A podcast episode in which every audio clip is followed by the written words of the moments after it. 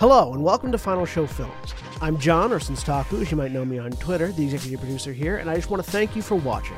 It really means a lot to us that people watch, listen to, and enjoy our shows. If you want to help us keep making these shows as fun and lively as they can be, please join your fellow fans in supporting us at our Patreon page at patreon.com slash fsfilms or by subscribing to our Twitch channel, twitch.tv slash Final Show Films. It really means a lot to us that the amount of you who do support us continue to do so, especially our $25 plus tier supporters on Patreon. Antitonic, Kat Waterflame, Samantha Bates, Maureen Montee, and Gravine Alexander.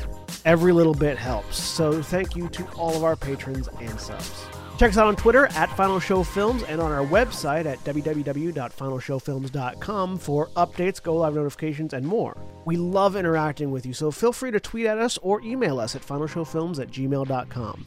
That being said, please relax and enjoy.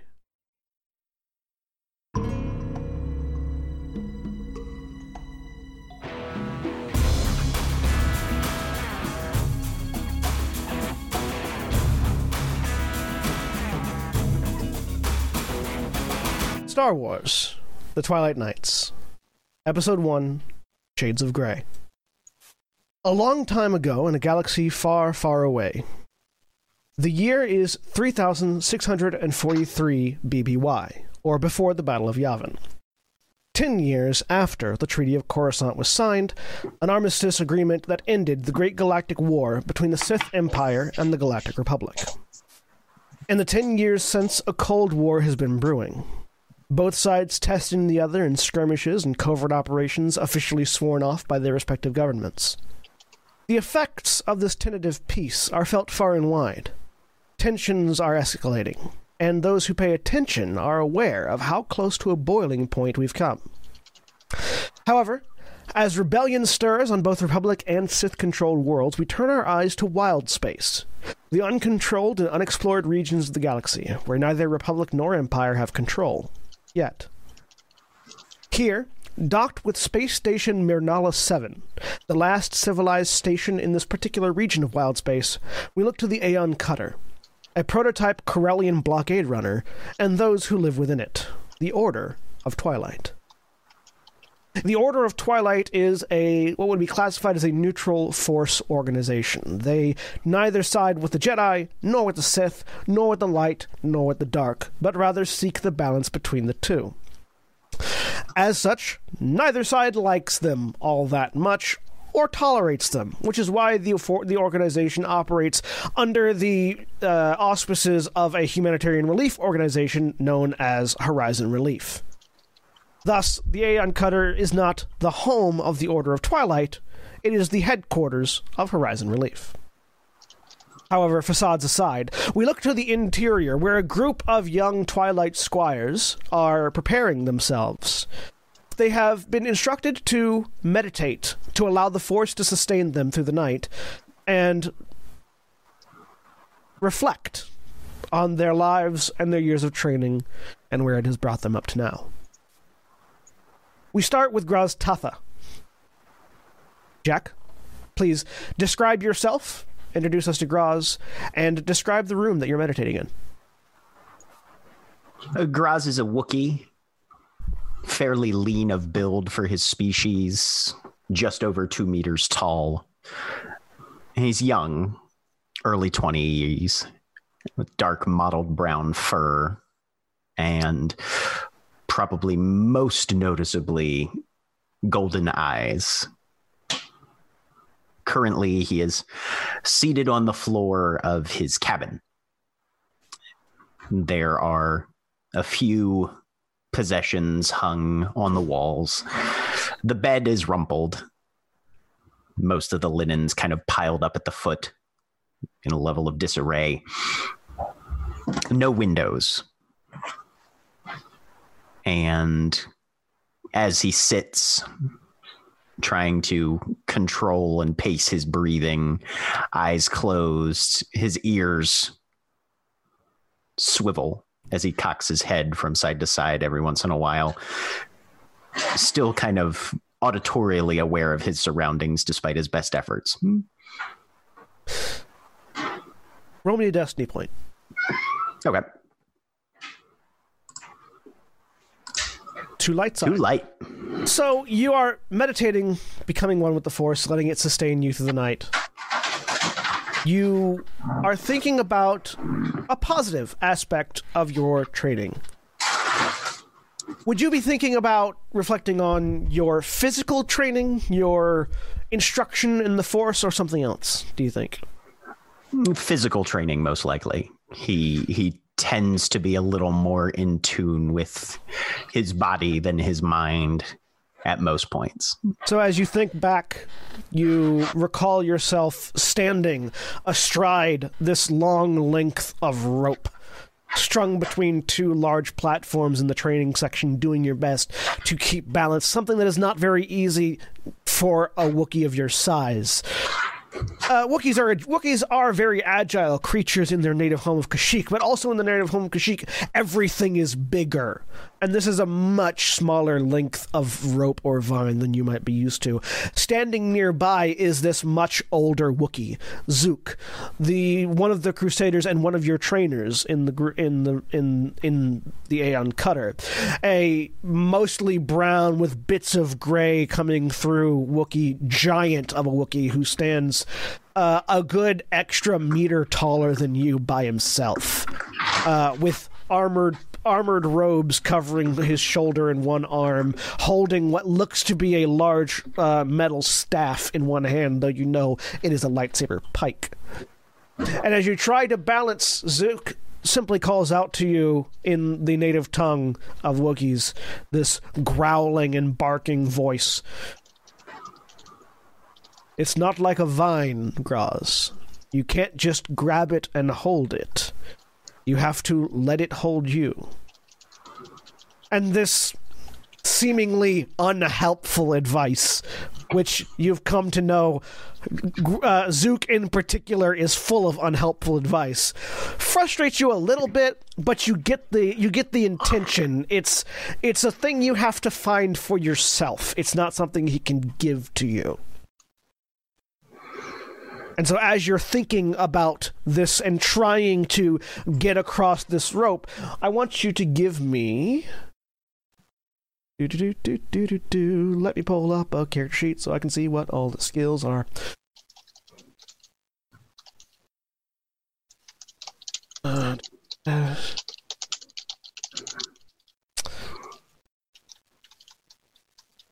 I want you to give me a yeah, an athletics check, uh, difficulty two. So that's going to be two purple die. All right, two purples, athletics. One success to advantage. All right, so you focus and you let the force wrap around you and let it support you in areas where you are too heavy. And you just you imagine the rope is a wide plank and you begin walking forward, one foot in front of the other, the rope bending underneath your weight, but this is very clearly something designed for a creature of your size. As you move forward and forward and forward and forward. And eventually you open your eyes and you're at the other side. And Zook nods. You feel a bit of pride. And Zook just simply says, All right, now go back. And as that bit of pride is ever so subtly crushed underneath the calm and expectant gaze of this elderly Wookiee, we move to someone else who is meditating. Krak. Describe yourself and tell us where you are. Krak is a quarren, uh, which is a an amphibious species with sort of squid-like head uh, and taloned fingers, otherwise bipedal, two arms. Um, he has bright orange skin and uh, iridescent blue eyes without pupils or irises, just a uniform iridescent blue. Uh, he is currently floating um, almost completely upside down in a flooded chamber um, on the Aeon cutter. There's a workbench nearby, um, and as he floats, he fiddles idly with um, a uh, an old mostly broken apart data pad and is in the process of removing screws and fasteners from it. And as they come out, they slowly float away into the water around him. And a small plate sized uh, crab like droid is flitting back and forth through the water and picking them up as they drift away and bringing them back and putting them into either Krak's other hand or into one of the tendrils coming off of his face. Now you have something very specific that you're meditating on, so go ahead and roll me a destiny point. Okay. One dark side, and it's something, and it's something that's a bit frustrating, mostly because of the circumstances. But you're thinking about a request that had been given to you. Groz, at some point, had come to you with a truncheon and asked if you could do a little fixing, do a little fixing upping of it. Uh, you recall being in the engineering bay with the Archon Cal Regulus, this large, muscular Cathar, the biggest Cathar any of you have ever seen, almost as big as a Wookiee. And that's saying something because Cathar are typically smaller than humans. Uh, so, this massive lion of a man, Catman, Catman person, uh, very carefully and casually going over the intricacies of how the Force interacts with droids. It is a common misconception that the Force cannot interact with droids. They can't feel it or see it or sense it the way we do, but it still flows through them.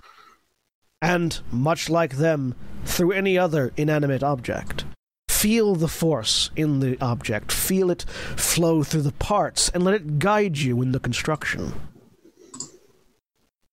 You are going to be making a hard mechanics check. That's three difficulty dice, but you will also add your force die. All right.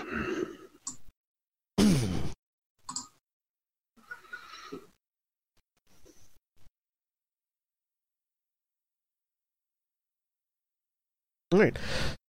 Now, you are a light side force user, ostensibly. Would you like to flip one of the two light side destiny points that you currently have in order to use that dark side point to succeed at this task? Uh, no. I, I again, it looks like I've already succeeded. You have you have you have generated two successes thus far. Yes. Um, uh, assuming Krak feels like he he has succeeded, I think he's standing there looking up at Cal because Krak is uh, relatively short, short but broad, sort of a fireplug type stature. Uh, but looking up at uh, at Cal, and then we'll focus. And if he feels like he's making sufficient progress here, uh, on a on a droid that he's working on. Is you're, that correct? You're, you're you're working on uh, Groz's uh, truncheon. Oh, on the truncheon. Yeah. Okay. Yeah. Then if that if that feels like he's making progress, he won't use the uh, force point at this point. Two successes is enough. You've managed to successfully install the weighted head onto the truncheon. It's not a particularly difficult task. You are simply adding more weight to the end of the end into a club of a club.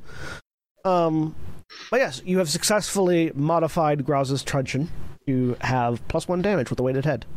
So, Jack, you can go ahead and add that to it. Cool. Even that is something that Krak probably does three separate times.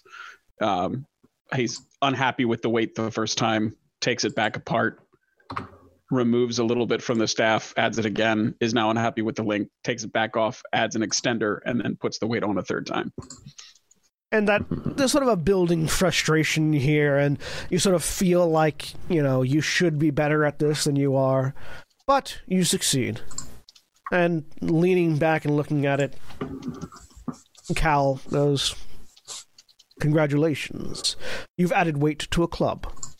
Now let's try this. And he reaches underneath the table, picks up what looks like uh, what looks like a heavily modified uh, blaster rifle, drops it on the table in front of you.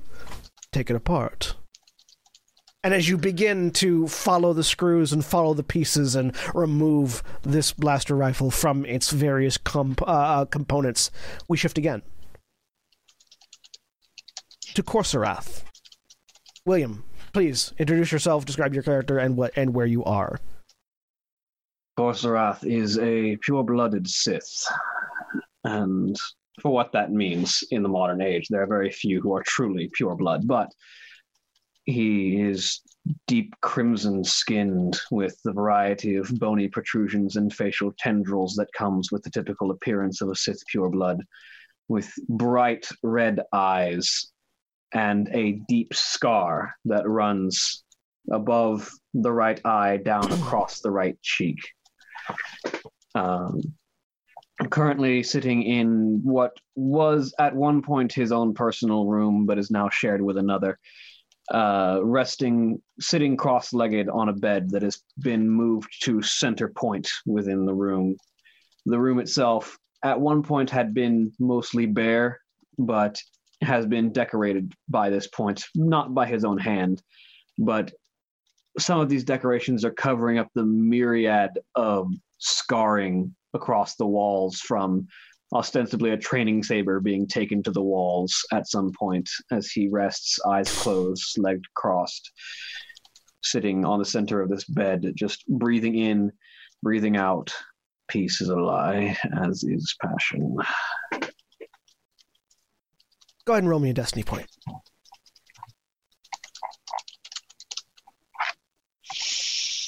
Dark side. All right, another, another point to the dark side. You're thinking about this meditation. You're thinking about this this code that has been taught to you by the Twilight Order. Uh, again, the Twilight Order being a neutral organization, have their own views on how the Force should be. Peace is a lie, as is passion. There is no peace without conflict. There is no passion without serenity. The Force is one, not two halves of a whole. Where light and dark meet is twilight, and in twilight there is balance, and in that balance we find the Force. And you're thinking about the person who told you this code, who introduced you to this lifestyle. You find yourself fading back to the Exarch's room, the Twilight Exarch's room. Jin Ibeshu Zardun, or Nibeshuza, is the Twilight Exarch of the Order. He is a very serious looking Chiss, but all Chiss are very serious looking, with their smooth blue skin, brilliant red eyes, and a calm, imperious demeanor. Jin in particular, or Nibeshuza in particular, seems like the individual who you would never notice first in a meeting. But once you notice, you realize that he has been in charge the whole time. It's this very quiet power that he possesses. Specifically, you recall sitting across from him at his desk in his office, drinking tea, and trying very hard, as you normally do, to get a read on him. He told you once that if the, the day you would be able to read his thoughts would be the day you would no longer need any training. And so you're trying. Do you have any force powers currently unlocked? Nope. I want you to give me. Do, do, do. We're going to give it a. Here we go. Let's look at our social skill interactions. I want you to give me a discipline check this is going to be difficulty. This is going to be a hard difficulty with three difficulty dice and upgraded twice. Good. So I won't be able to make this. No, you never know. You can always roll blanks on all the difficulty. No. so with a failure, one of every failure you can get. with a failure, a threat, and a despair. Um, you sort of you're you're, you're looking at the Exarch trying to get a read on something, and you realize you're only sensing your own emotions. No matter what you try to do or what subject of conversation you try to go down as you are communicating back and forth and enjoying a very nice cup of tea with the Exarch, everything you're getting off of him is like if your emotions were the sun and he was a mirror. And you come to this realization right as you felt like you were on the cusp of getting something, and you realize that you were never going to get anything. And that's just a little bit frustrating. The only thing he's reading is loathing for himself. From himself. It's amazing. But we move from Korrsarath to Avasia. Avasia, please describe yourself and where you're at. Avasia is in the same room as Korrsarath right now. She is in the corner meditating. She has crimson skin as well. She's pure blood Sith.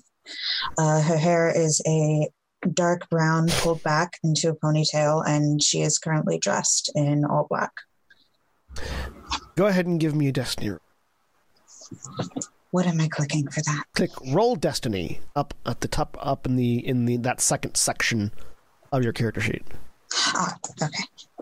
Another dark side point. Oh goody, all the toys for me.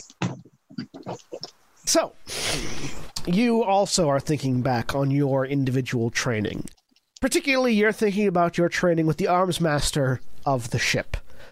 One Saris Artinos, a Mandalorian of substantial power, thinking about her in the training room as because unlike the rest of the group, you get a little bit of one-on-one training with her because you are following down a very similar path to her fighting style, that of the Juyo Berserker. You recall one of your private training sessions, one that was definitely more frustrating than others. It was one of the very early ones. You recall standing before Saris, who stands f- uh, as a very imposing individual, even though she's only five eight.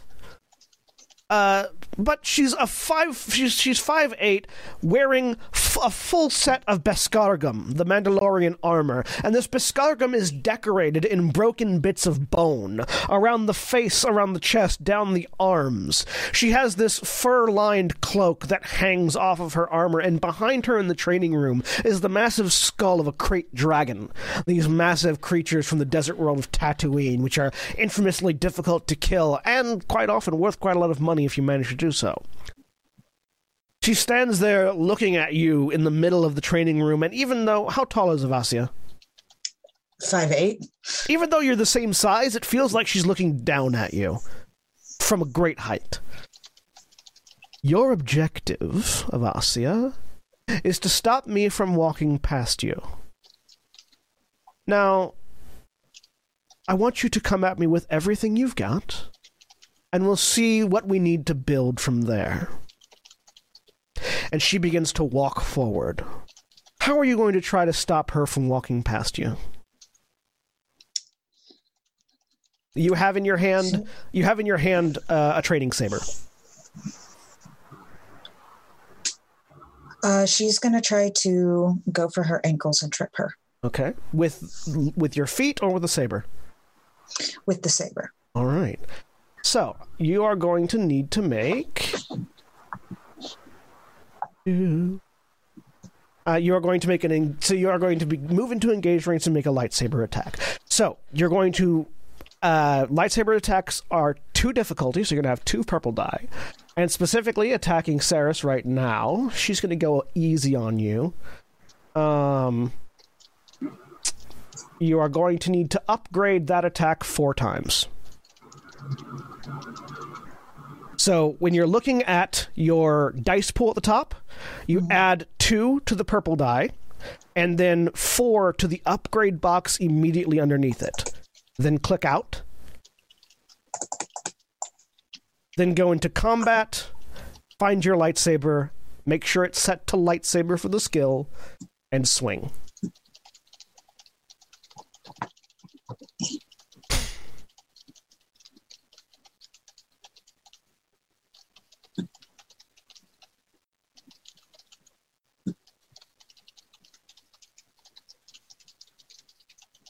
How do I? I'm sorry. What do I? At the hit? at the top middle of the lightsaber weapon, there's the little dice button. Oh, okay. Sorry. That's all right. So you succeed, and two threats and a despair. So you actually do score a hit. You come in, ignite that lightsaber. There's this crackle hiss of the plasma blade extending, this pale blue blade. You come in, drop down to your knees, slide, swing, and the lightsaber scores across the ankles of of Saris. And you continue to slide past as she continues to walk. The lightsaber not even leaving a score, a glancing uh, score across the ankles. That attack was using her brawl skill. Yeah. Oh, using the brawl skill, not lightsaber. Oh, sorry. That's all right. Let's try it again. Let's make it the right skill.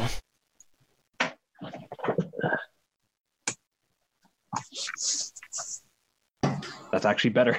It is better. It's significantly better. There's no despair. so again, you come through, sliding through, and the the the blade parts for her legs as she continues to walk past you. You manage to not colla- collide into anything though, and get back up to your feet as she turns around. Your job as the warrior, as the one who walks the Juyo path, is to protect everything behind you. If an enemy manages to get past you, then your job has failed.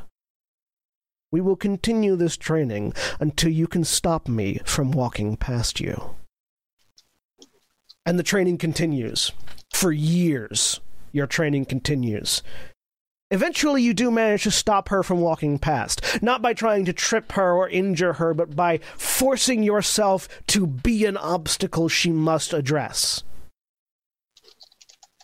And throughout this entire competition, you realize why you were picked out. Because your frustration in this moment gives you the strength and the stubbornness to continue on against this overwhelming force that is your trainer. But we move on to Katahab. Erin, please describe your character and where they're at. Um, so in a wooden in a room with a wide window that looks out into space, or at this time perhaps some market or storage bay, wherever we might be docked. Um, there's below it a rack of wooden storage with, with small boxes that extend out onto all of the other walls of this relatively compact room um, that probably being, brings to mind a herbalist clinic, an impression that's probably reinforced by the drying plants and, and flowers also hanging from, further up on the wall. There's a wooden table with more storage beneath it. It seems like many things are away at the moment, except for one thing that is on the table an incense burner that is wafting smoke around the entire room and towards Kata Hub or Kitty. The resemblance to Groz is very strong, though if one can differentiate Wookiees, there's clearly less muscle mass and trained strength to her figure. Her, um, her, the hair on her head has a few wave weaves in braids and a notable feather that's green and yellow. Oh, um, and the hair on her arms has much tighter braiding to it, as though to keep it from getting caught on anything will, will not in any way restricting the senses that come um, with direct touch uninhibited by gloves. Uh, yeah. All right. And you're thinking about creation, the act of crafting and alchemy, things you've been learning aboard this ship, things that you feel you were destined to learn aboard this ship. Go ahead and roll me your destiny point. Okay. Oof. Two dark side. Ha ha ha. Countering out my brother. We're down to we're down two to five right now, and it's looking good for me. So Only gonna get better from here, I'm sure. Oh yeah. So you're thinking about a room with a bubbling cauldron and all manner of exotic materials hanging from strings on the walls and from shelves. A room that most of the ship fears to step in because of its inhabitant. Not necessarily because of anything she has done, but because of the reputation of her people. One Raz Shayla, a Dathomirian knight sister who serves aboard the ship as a crusader of the Twilight Order, and particularly as your instructor in the alchemical arts. You have come to her with resources and an idea. You want to craft an amulet, a protective amulet that you might bestow upon one of the other squires in the hopes that it might aid in their tasks ahead. You sit down in front of this bubbling cauldron with your materials and your much smaller workbench in front of you. Raz, this tall, lanky, blue skinned with tattoos all over her face and arms, red and black robes wrapped around her lithe form, comes over to you and sort of leans down. Well, then. You know the ritual, you know the words, and you have the material. Let's see if you can make something of it. So you are going to make either an easy discipline or an easy knowledge lore check and add your force die to the roll. Um, easy would be difficulty one. correct? Difficulty one, correct. Um, all right. I'm just going to add the force die in the dice pool. And we're going with knowledge lore. Because my discipline's not great, but I do know the legends. Oh, fuck. Well, All right. Would you like to, because you have the opportunity, would you like to flip a destiny point and use that dark side point you generated to generate a success? oh, yeah. Yeah. All right. So go ahead and hit the Force use. is meant to be used. Go ahead and hit the uh, use light side point on the destiny button Yep. as the light as the power of the force shifts further to the dark, and you have one success and three advantages. Now. As per table 3 4, would you like to spend those advantages on anything to increase the effectiveness of this amulet? Oh, probably. Um, I just need to pull up the correct book because So, I was. for instance, if you were to use all three of those advantages points, you could give it additional power. If the talisman is used to inflict or reduce damage, which I believe a protective amulet is what you're making, A protective amulet lets you like breathe underwater and avoid environmental damages, I believe. But yes, I am making a protective uh, amulet. da, da, da, uh, this talisman surrounds the user with an aura that simulates the comforts of their native environment, no matter the dangers that surround them. While active, the talisman allows the user to ignore environmental effects such as fire, acid, and corrosive atmospheres. They also act as if, sta- as if in a standard gravity field and may breathe normally, even underwater and in a vacuum. Weapons with the burn quality do not count as having that quality when used as part of the attack against the user. So yeah, it wouldn't be a defensive thing, but yeah. uh, Par- party in Krak's room. um, you could you could uh, so you could use three advantage to take the clever construction effect and make two of these amulets instead of one. oh no, you're right. That is a better thing than I was thinking. Um, I was thinking I was going to cut the price in half. No, I'm doubling my output. Half the price or double So- the output. Let me. So, you focus and let the force flow through you. And perhaps it is the Night Sister's influence being next to you, but you feel this sort of sickly sweet flowing of power coming from the room around you and into the creation before you. It's very different from the way you normally access the force, and you take one point of strain for doing so. But it's not bad. And as you focus and craft, you let your body move autonomously, not really thinking about what you're doing. And, and and when you suddenly realize there are two amulets now before you, you had only used you had only siphoned out the amount of materials you thought you needed for one, but you have two. Awesome. Um, just refresh my memory. Does using the force like that also increment morality or no? Yeah, it will generate one point of conflict. Awesome. Very good. Your teacher says as she looks down at you, and you can hear the pride in her voice. Unlike some of the other teachers in here, she's not afraid of letting you know when she's proud of you. I see you have quite the long and storied tale ahead of you. One who can craft talismans of such power with such efficiency. Come, let me show you a few more tricks. Okay. And as you think about this experience, we cut away to Ilyana. So, Jeremy, please. We cut just- away to somebody else really quick. Sorry. We cut away Timing to was really bad on that. Niriz. Super bad. We cut away to Niriz, who is not meditating. Nope. Niriz is currently operating where? Please describe yourself and where you're at.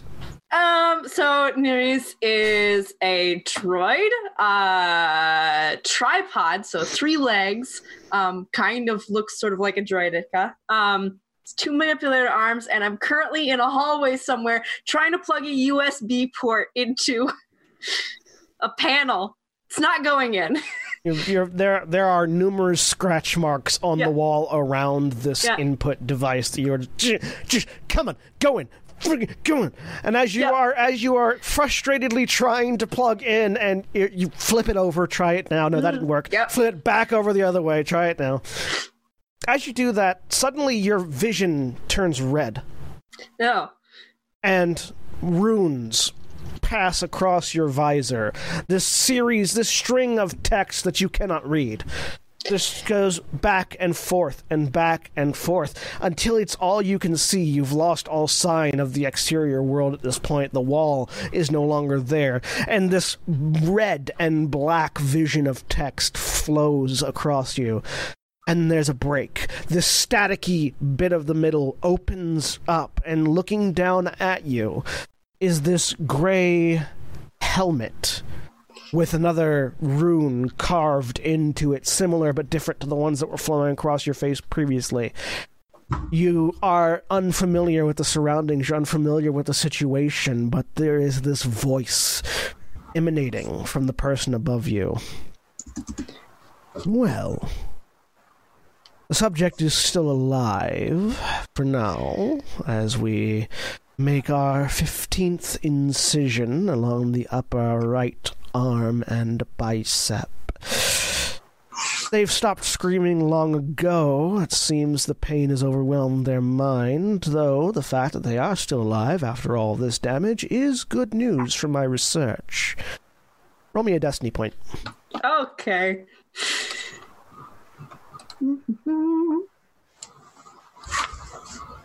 The light side. Yep. Now, and as he be- as this individual begins to speak again, there is this crackling breakup, as if it said something, but it was censored in your mind and you couldn't hear it. It was just static. Let's begin on the next incision.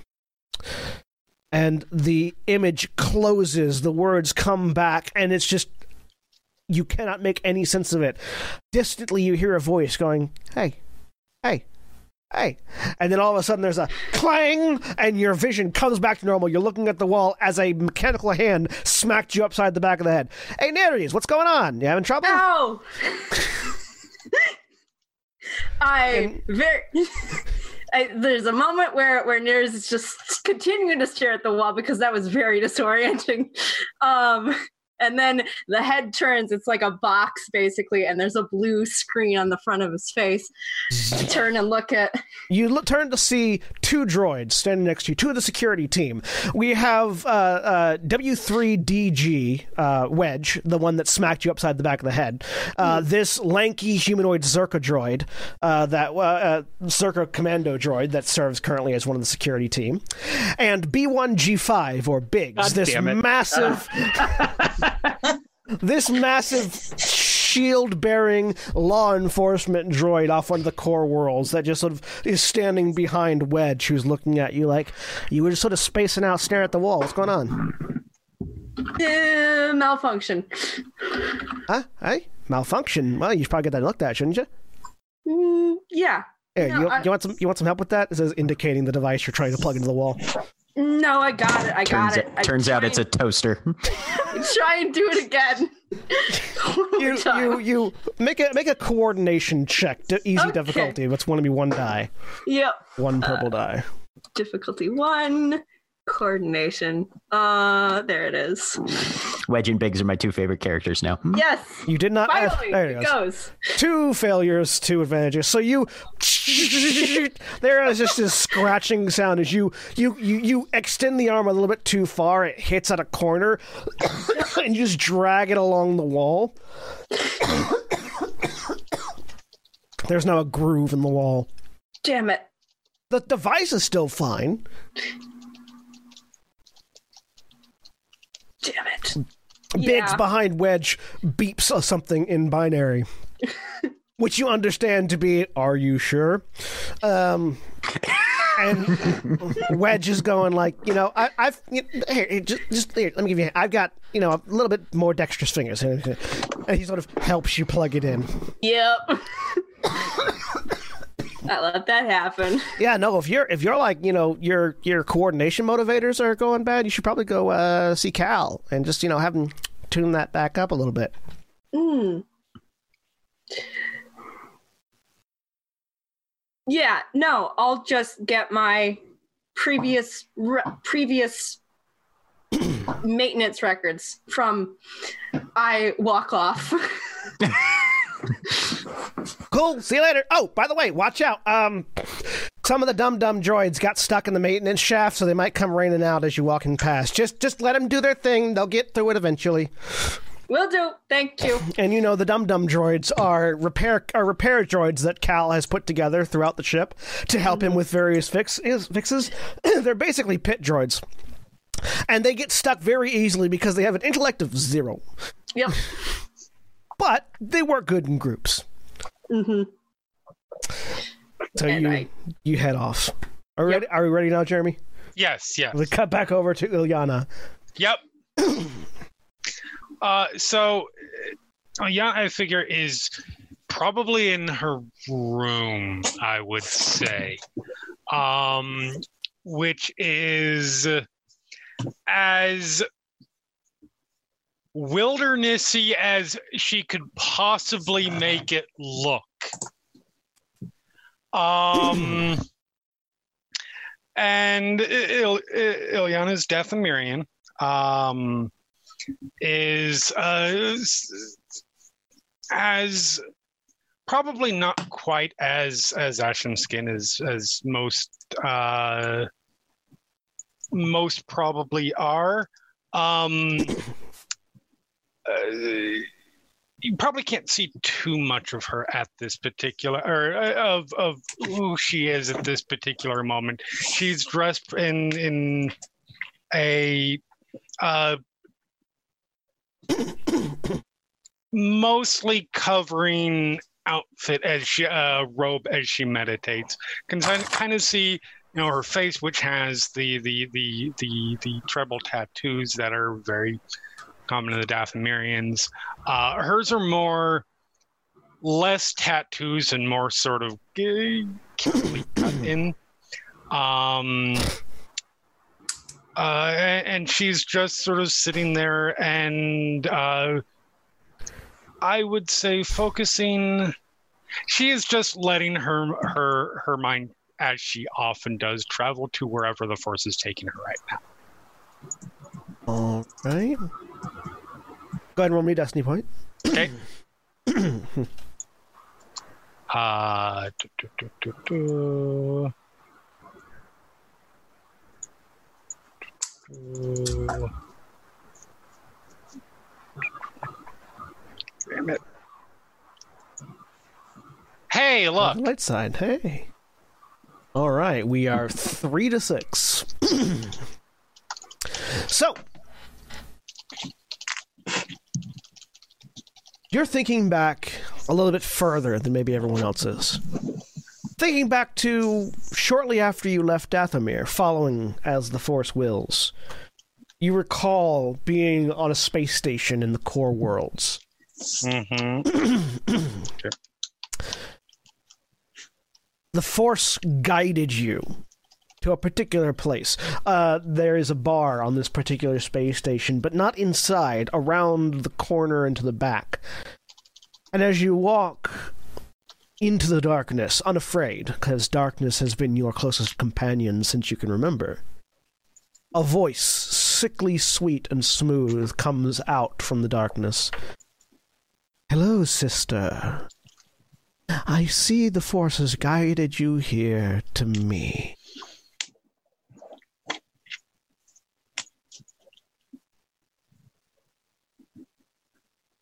I suppose that it has.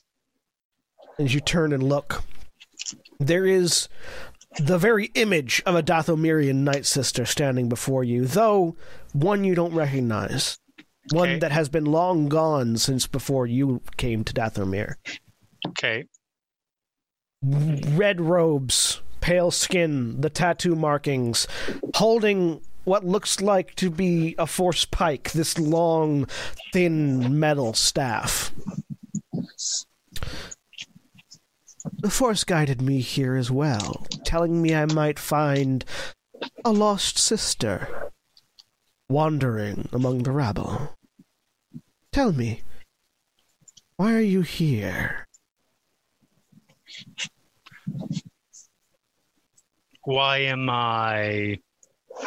Here. And she You're sort of gonna- holds her arms out.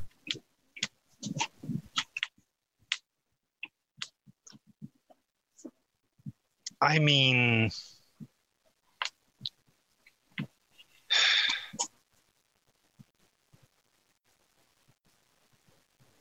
that's a question that.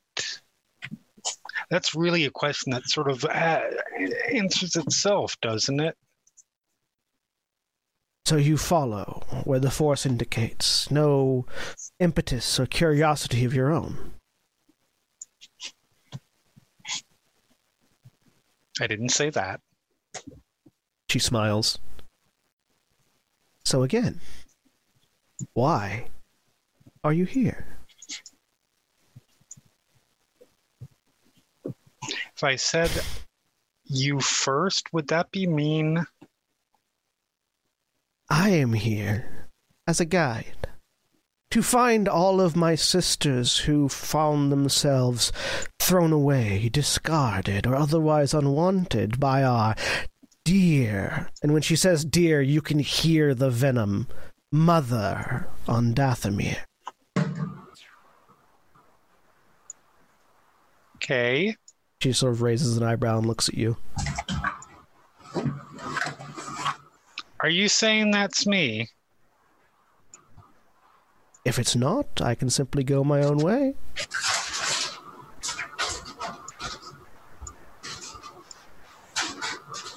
Let's pretend it is. She smiles. I haven't decided. What's next? Well, we go somewhere where you can decide. Come. My name, dear sister, in case you were curious, is Raz Shayla. And you? Ilyana. A pleasure to meet you. Walk with me. And as you meditate on this moment, which you generally consider to be a fairly positive one, not necessarily because it took you in the direction you wanted to go, but because it afforded you certain opportunities you might not have had otherwise. You f- recall following Chaz back, or, or Raz back to a ship, the Aeon Cutter, where you have spent the past few years studying, training, and attuning yourself to the Force and trying to decipher its will, why it brought you here, why it brought you to Raz, and why it brought Raz to you. Mm-hmm. Meanwhile, while the group of you are meditating, one who is not finds her way to the Exarch's chamber. You, as you get there, I want you to make me a. Uh, make me a perception check. Difficulty three. It's gonna be a hard check. Okay. Perception. Nope. as you get there, your your your your your sensors can detect that the Exarch is talking. You just can't make out what it is that is being said on the other side of the door. Um, but there you can, but by that by that also nature, you can tell the Exarch is in. All right. Um. Hmm. I will knock and then wait. You knock. There's silence. A couple more muted things, and the door opens. Inside, you see Nibeshuza sitting at a desk, looking across at you. Ah, Niriz, please come in. I will walk in. I'm looking around to see who he was talking with, or was it a like a holo? Doesn't seem to be anybody here. Okay. Probably a holo call. Okay. Door closes behind you. Is there something you need?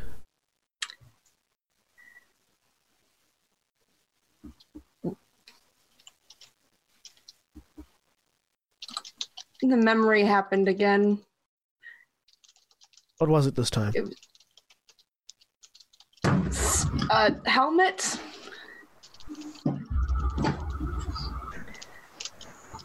I couldn't see. You couldn't see anything other than the helmet? Mm, words that I couldn't read. What if that happens when I'm piloting? It would be very bad. Give me a cool check, difficulty two. Okay.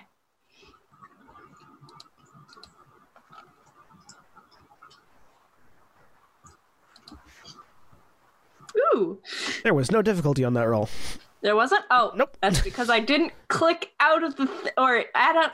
For some reason, it went to negative four instead of two. How did that happen? That's not correct. Here we go. Let That's me do right. it again.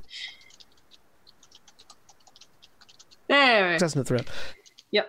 You notice one lock of hair on on uh, on his head is out of place.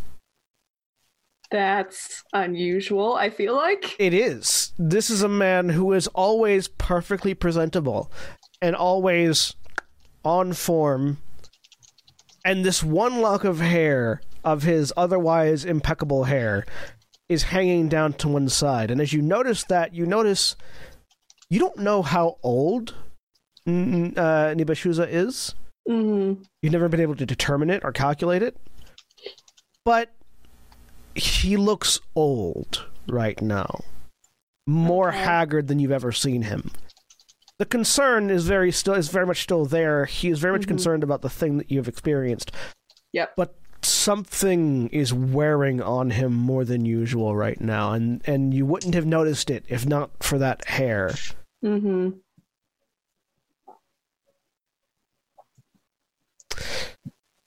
Well, I've done my best to shield you from outside influences. It's possible that uh, in a moment of distraction something got through. I imagine they shouldn't be looking for you, but there's a bit of puzzlement in his face.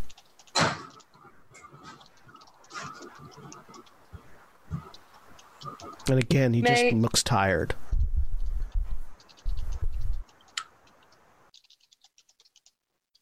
May I ask what has disturbed you? You look tired. That is not usual.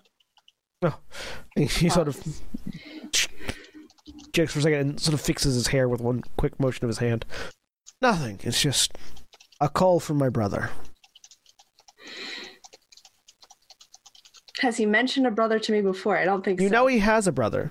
You, Okay. you know he has a brother. He's never told you who his brother is or what his brother does. and as far as I know, they have not been in contact before. You've never. They they have they have communicated before. You know this. Um, like there there will be occasion where there will be occasion where he will excuse himself, indicating that he needs to make a call to his brother or receive a call from his brother. Okay. But that is the furthest extent you've ever gotten. Okay. That's Well, let me know if anything more of any more detail of this comes out or if it happens again before the mission tomorrow. Otherwise, you should relax, get your rest. Of course. Apologies for disturbing you. Not a problem. Go out. You leave and the door closes behind you. So, the rest of you. You meditate throughout the night. The force sustaining you in ways that it has never done before. You imagine part of this is ritual. You don't think you'd be able to do this on a regular basis. You feel no hunger. You're not really tired either when the morning comes, and a message is sent to all of your respective rooms and data devices. From your trainer, Sarah Sartinos, it simply reads Training room, one hour.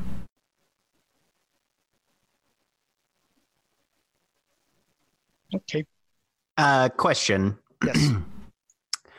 because I wasn't able to get it. Does a data pad serve as a comlink as well, or are those two separate things that you need one each of? Those are two separate things that can occasionally be combined into one.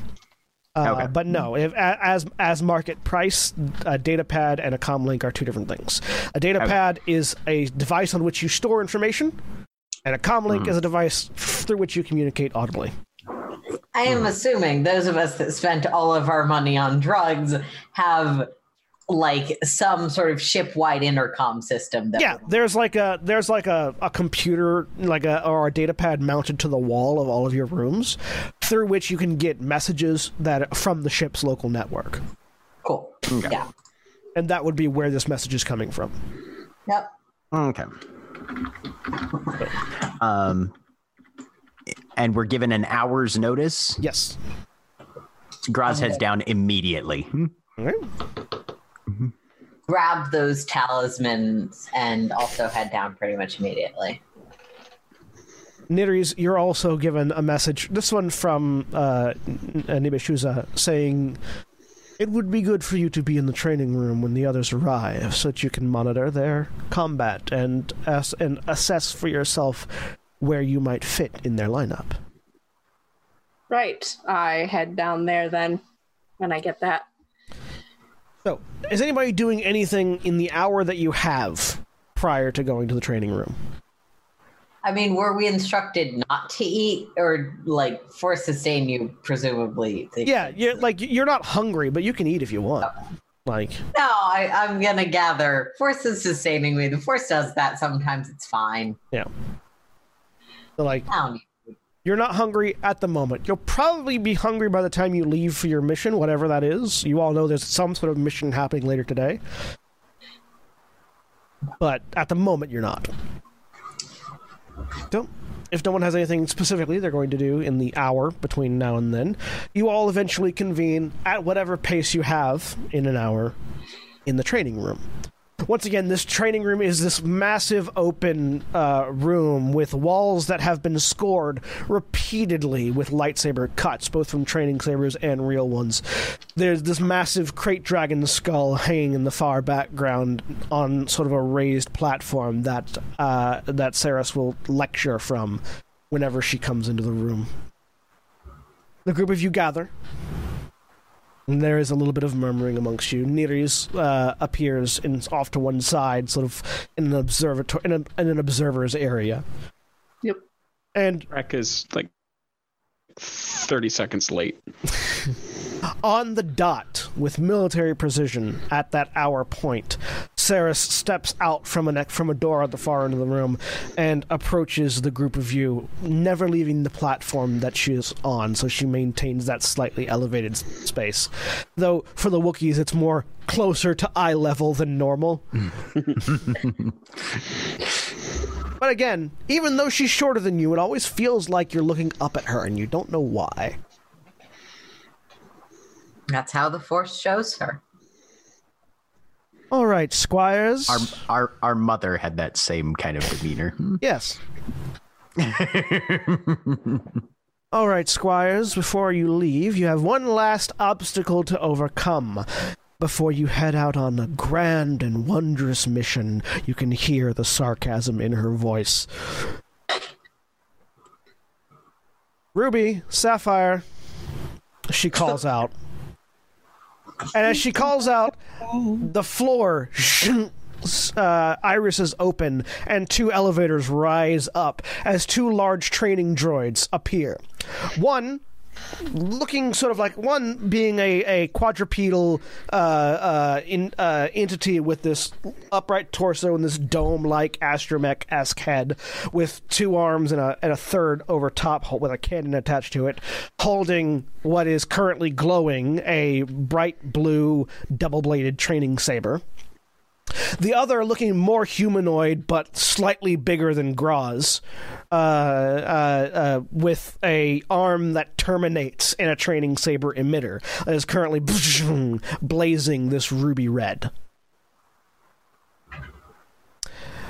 I would suggest the lot of you prepare your sabers. And at that point, we are going to roll us some initiative. So, go to the combat tab of your character sheets. Make sure the PC toggle is selected and roll. Uh, it's gonna. This is prepared, so this is going to be cool. Are we supposed to have anything in the difficulty, or You does should- it ignore you that need to have, automatically? You should have nothing in the difficulty. Okay. Though I think it, I don't know. There's usually not any difficulty on initiative. Um, Yeah, no, there is no difficulty on initiative. It's just I don't know if it. Uh, I don't know if the algorithm ignores the Uh, difficulty or not. do you have a thing that puts your force die on your thing, or did you forget to move it, Greg? No, it was just still turned on. Yeah. It's okay. It doesn't affect the roll. No worries. But yeah, Try that one more time because I accidentally still had to. It does detect it, I think. Should I do this anyway, just in case the combat spreads to me or not? unless it, do you intend to join in on the combat? I do not. Then no. Okay. If you want to, if you want to drop that two zero at the very bottom there, because that was accidentally had the. uh Yep, got it. What am I hitting? So you go to the combat tab of your character Yeah. sheet, and where it says initiative there at the top, make sure you've got PC selected, and then click the die button on the right hand side of cool. Okay. That one also still has all the difficulty and stuff in it. You'll have to go up to your. Uh, It looks. yeah. Yeah, no. I, I, I don't know if this is something that you want to do because it's a lot more bookkeeping on your end, John, but you can set the difficulty on your side. I can, but then I have to remember to remove it. Otherwise, it'll. eh, because if I set the global modifier, it affects everyone's rolls. Yeah, but my point is, you know, if, if all of us are making a roll, you can you can set it on your side, have Yeah. all of us roll, and then It- take it back out. From the last Well, time, from the last time we played it, Our it's modifiers will stack with John's. Yeah, there's also that. Any modifiers you have in your dice pool will also stack. It's much easier to just have you guys keep track of it and let me tell you it rather than have me setting it. I, I, I'm just I'm just tossing it out as I an understand. option. I've I've run it in roll twenty two, and that's what we did Yeah. in our campaign, and it was sometimes good, sometimes bad. So I understand, but it is Did I do it correctly that time? Yes. yes. Okay.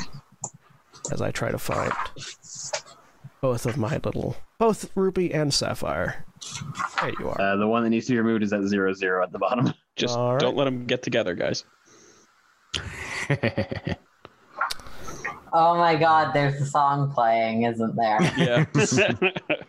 Two and I don't like these One, droids. They always two. say they're stronger than me. all right. So Lesbian romance is too powerful.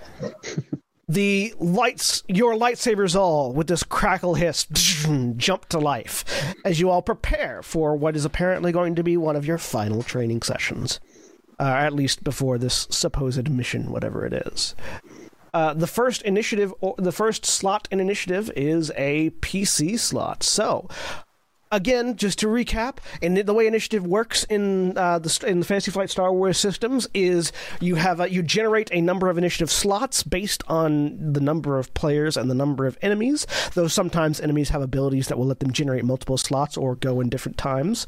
Uh, and then when those slots arrive, you get to pick who goes when. So, of those of you that are currently in the fight, we should have one, two, three, four, five, six. We have six. Who wants to go first? Groz does. I almost want to, but it would be a dick move of me be, based on what Ilyana's going to do, so I will not go first. All right. So, in combat, you have two things you can do. You have an action and a maneuver. If you want, you can take an amount of strain to take a second maneuver if you wish, though you cannot make more than two maneuvers in one turn. If you look in your handouts in your quick references, you will see there are two things actions and maneuvers and actions in encounters. Those are the two things that explain what your maneuvers and what your actions can do. The reason there's that caveat about how you can't have more than two man- two maneuvers in a round is because you can take an action to do a maneuver, so you wouldn't be able to like take strain and triple stack. Um, Legit. it's too strain to perform an additional maneuver. Okay. Uh, anyone that anyone that restre- that received any strain from your flashback sequences, you can remove that. It has been long enough that that will have gone away. So, Groz, you are currently in short range from these two Okay. droids. What you doing? All right. Lightsaber is engaged, so he would need to use at least one maneuver to get into range of them, right? Correct. He's going to suffer two strain. So he's going to maneuver and then aim and then attack. All right. So you get a boost die added to your attack for aiming, Okay. and it's and which one are you attacking? Are you attacking Ruby or Sapphire? Ruby. Hmm. All right, you're attacking Ruby. So this is going to be an attack that is upgraded once. So two difficulty upgraded once. Okay. So I've got a boost die and I'm rolling lightsaber brawn.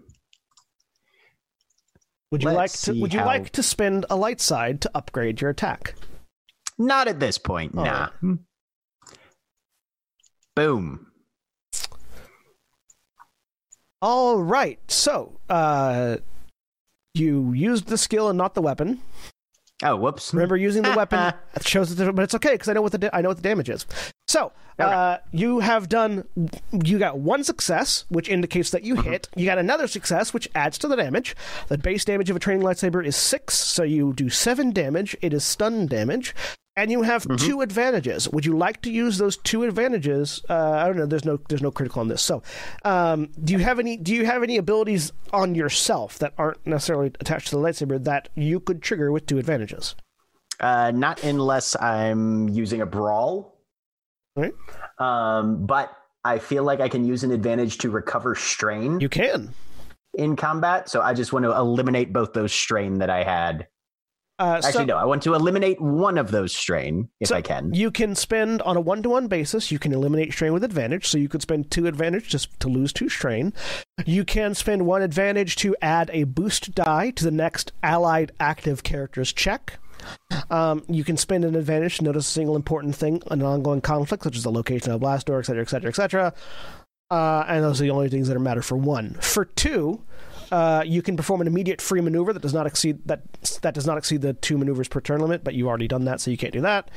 You can add a setback die to Ruby's next check, or you can add a boost die to anybody's any uh, character's next check, even if it, it wouldn't be the next character.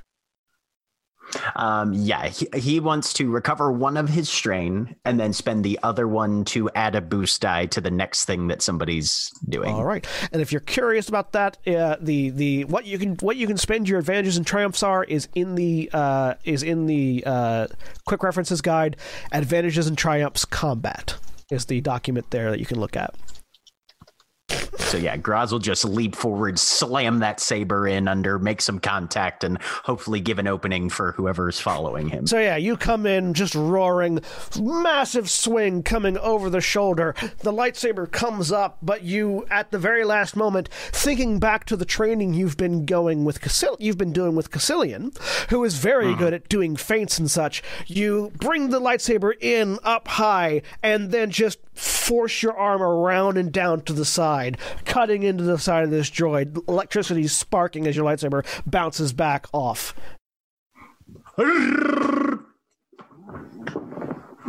dealing one point of strain. Because they've got soak out the ass, don't they? Yes, they're trading droids. They're meant to be hit. Mm-hmm. All right, NPC turn. Well, Ruby's going to take this slot and is going to punch back at Groz. So we're going to have two difficulties. Do you have anything that upgrades the difficulty of an opponent attacking you? Uh, nope. All I've got is soak. All right. Well, let's see what happens here when Ruby decides to smack you in the face. Ow. So that's going to be six, seven, eight, nine. That's going to be nine stun damage. So that's going to go straight to your strain. However, Ruby did generate a threat. And right underneath that advantages and triumph combat uh, quick reference chart, there is a threats and despairs quick reference chart, which you can look at. Uh, for one threat, you can make them suffer an additional strain, or you can make them lose the benefits of a prior maneuver, but they haven't taken one. So, would you like to Uh, add yeah, some strain? They'll have they'll they'll take a strain. All right. So yeah, Now, does soak apply to my strain damage as well? yes, it'll apply to this because it is Okay. an attack on you. All right. So I only take four. Uh, so yeah, you that lightsaber comes in and gets you in the side, and just reflexively, as the shocking damage hits you, you just bring an elbow down and smack the arm away, generating an additional point of strain on Ruby. All right, and meanwhile, Sapphire is going to move in to engage with the others. Uh, so this dual, this double blade wielding droid on on on three legs just click, click, click, click, spiders over, aiming directly for. Uh, we're gonna say Krak. Krak, Krak. As soon as he, he sees Groz get hit, calls out to them. How high is the voltage today, Groz? All right. Do you have anything that upgrades the difficulty of attacks against you, Krak? Oh, certainly not. All right.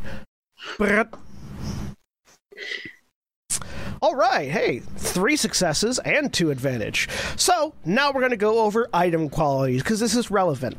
Uh, so certain item qualities can be activated by spending advantages. Double bladed lightsabers have the linked one quality, which means you can up to one time spend two advantages to trigger a second hit for the same amount of damage. So, Krak, you take one hit from uh, six, seven, eight points of stun damage. It's going to go to your strain, but you will be able to soak some amount of it. As one light, as one blade catches you in the side of the head, that hand on the droid then spins around rapidly, and the other blade comes around from the other side and whacks you in the shoulder, dealing another eight strain to you. Uh, goes, oh, never mind. Just found out. and it is a PC slot. So, other than Groz, who's going next? Korrsarath would like to step in. All right, Korrsarath, take your turn. So there is oh, so Sapphire is currently in engaged range with all the rest of you except for Groz, and Ruby is in engaged range with Groz. Uh, so Korrsarath, having walked very quietly into this room and having mostly just stood there and listened as information was given, as soon as the lightsaber turns on, looks up at at Saph- Sapphire's in front of us right now. Yeah. Looks up at Sapphire. Oh well, I suppose we're going to have to deal with this now, aren't we? How quick? How quick are you today? And it's just going to try and thrust over the guard. All right, so that's just going to be two difficulty. Sapphire does not have adversary one. Ruby does. Uh, Bum. That's three hits. All right, so that's going to be six, seven, eight damage, but you do get a threat. So we're going to spend that threat to inflict one strain on you. So you're going to take one strain as you just sort of leap at Sapphire, coming in with this very, you know, sort of targeted aiming thrust, trying to get it over the arm. And you do succeed in getting over the arm. You just stretch a little bit too far, and your muscle in the back goes right there, and you sort of feel it. When it was like, would you slightly overextend? But you do manage to score a hit on Sapphire. All right. Any uh, anything you want to do with a maneuver? Uh, let me quickly look at maneuvers.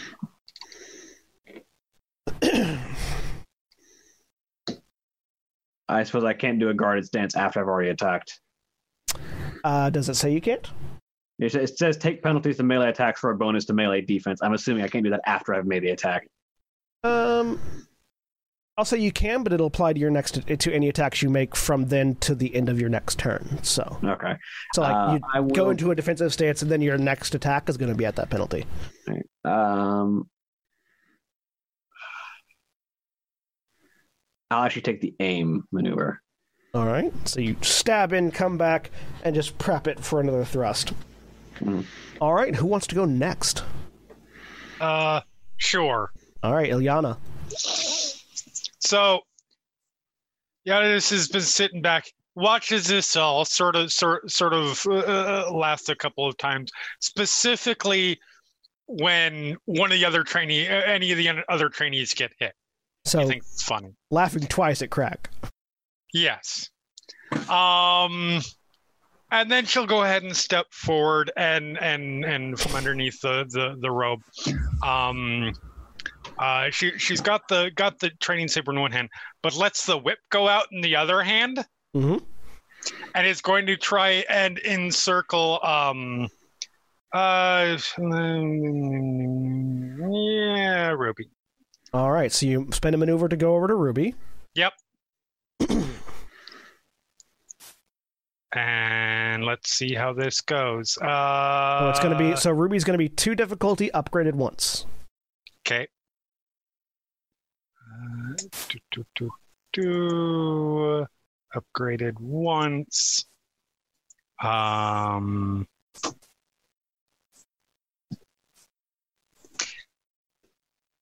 Yeah, sure. I will go ahead and use a use a use a. Use a light side. Yep. All right. You flip that point over, and You've got the boost attack. die from from my attack as oh, that's well, right, right. I do. Technically, Korrsarath had it, but didn't you? Uh, yeah, Korrsarath used. No, no, Korrsarath didn't use it. So yeah, you do have. We'll go ahead and say you. got Nice. Since Korrsarath didn't use it, Yeah, I forgot that it was there. That's fine. Well, that's a success and a threat. All right, so you do manage to hit. Uh, you're going to take one strain from the threat as That's fine. you whip that, as you uh, uh, snap that whip, and it just sort of cracks off the side of the armor. Yep. It doesn't look like you did anything, but the whip sort of jostles back, and the tip just cuts past your cheek, which is going to be what that one strain is. Okay. Ow. And you're thankful that you decided to practice with a real whip before you got the the lightsaber. Exactly. Well, you, that's always been the case. Yeah. That's always been the case. Ilyana's got goals, but she's not stupid. Exactly. All right. Korrsarath, Groz, and Ilyana have gone. Who's going to go next? Avasia will go. All right, Avasia. Uh, she's going to go for Sapphire. All right. So Sapphire is now surrounded by three of you. We're going to say you're going to get a boost die to the attack. Since there are three of you, and it's hard to keep track of all three of you. Which one is that? That's going to be a blue one. So it's going to be one Okay. additional blue die on your attack. Uh, Okay. And it's going to be standard two difficulty. Uh, so two purple die on the attack as well. Mhm. No upgrades on either side, unless you would like to spend a light side point to upgrade your attack. Um, sure. I'll go ahead and do that. All right. So hit the use light side button. I have one light point remaining. Don't worry, you're about to get some more. I figured. Words you never want to hear. And I add that upgrade. Yep, so you add an upgrade on the positive side, so on the left Mhm. side.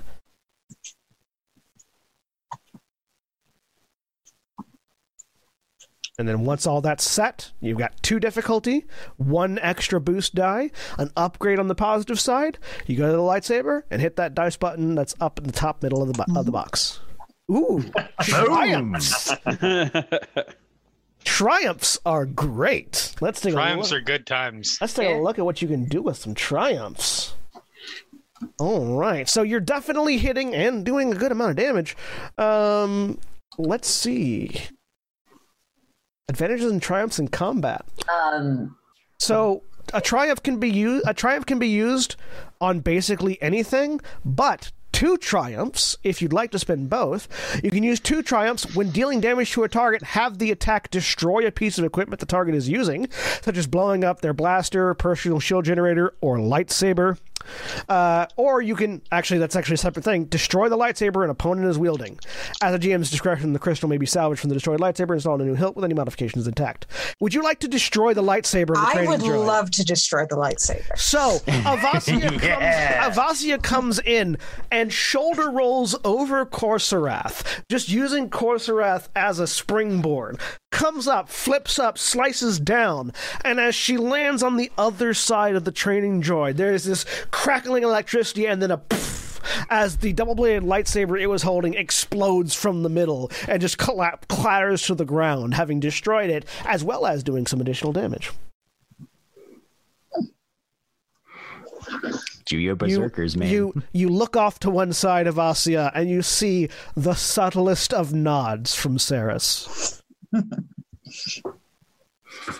But you do see it. All right, and that leaves uh, two more. So between Krak and Katahab, which Krak is currently stepped aside, so Katahab. I'm, Yeah, I'm I- here. I will- Okay. Sorry, if you want to go, that's totally. Um, I, I, I, I do have a droid in my face. That would be the only reason I'd want to go. Go ahead. Um, does it take a maneuver to switch weapons? Um, I think it does. yes. Yeah. Okay. All right. Then I will use my uh, my maneuver, uh, and Krak uh, will reach to his belt and pull out the uh, the pulse disruptor Uh-huh. that's there. Um, and wincing from the the double bladed attack, uh, is going to to whip that out at uh, I think it's Ruby that Oh, Sapphire. That's right in front of Sapphire. Okay. Yep. you. Go ahead and make an attack. Two difficulty. Okay. This is an ion weapon, which means it only damages droids. Right. yep. And ships. I mean, yes, it does damage ships, but it's a little small to damage a ship. It is, Well, well, if I'm if I'm inside the ship, Yeah. I can do a lot of damage. That's true. It is it is technically a tool. There we go. Doesn't make it not massively illegal. Seven. Not, not, The this No, it's- Shaco-matic. one's this one's a, this one's not illegal. No, this is 100%. This is actually a tool. It's a little so this is a little handheld like jabber thing that Okay. that that mechanics use to uh me- mechanics actually use it to uh to stop short circuiting systems. Yeah. Um Fair. it just happens that you can also stab an active droid with it, uh, which you succeed. So that's going to be five, uh, six, seven, eight damage. Um, you don't get to activate the disorient quality, and, but you do take an extra strain for the threat as you jab through uh, with eight damage. Ion being one of those things that's difficult for droids to soak. Yeah. Normal droids, anyways.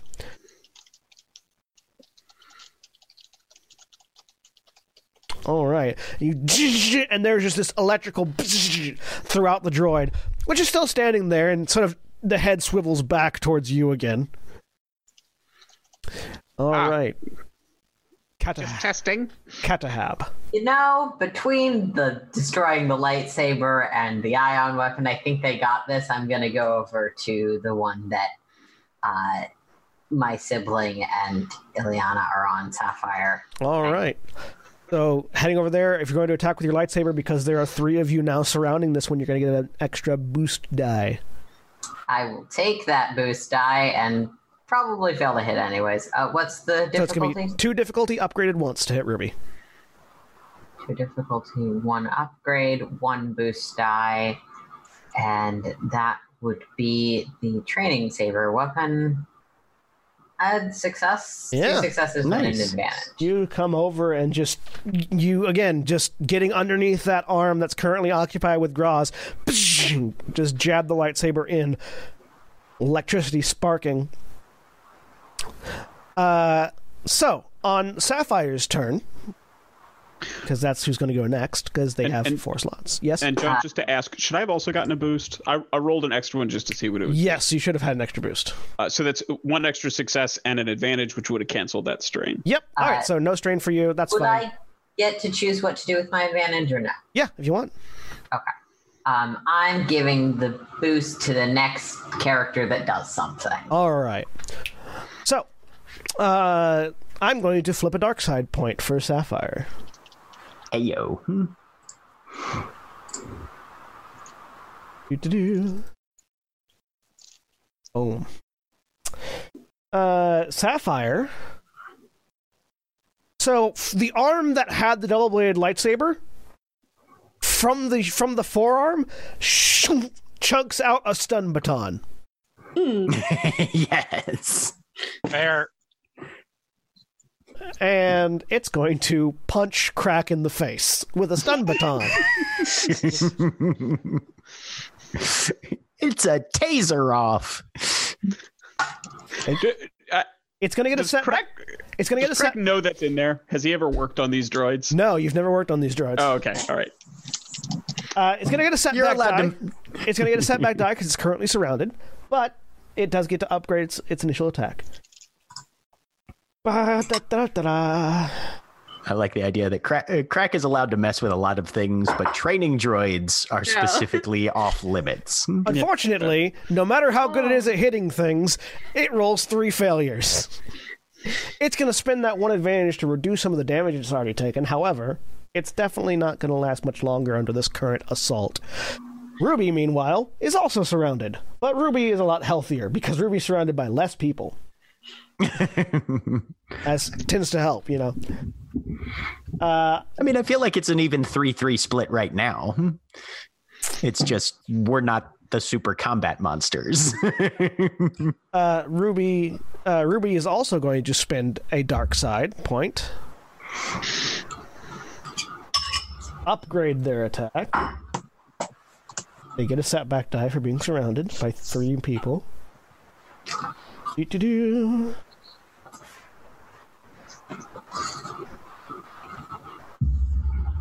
And they're going to do this.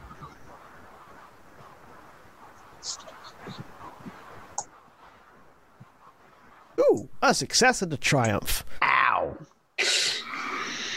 That's Cow pain. that's nice. Uh, what was that? Um, Uh, That was turn? Which of us?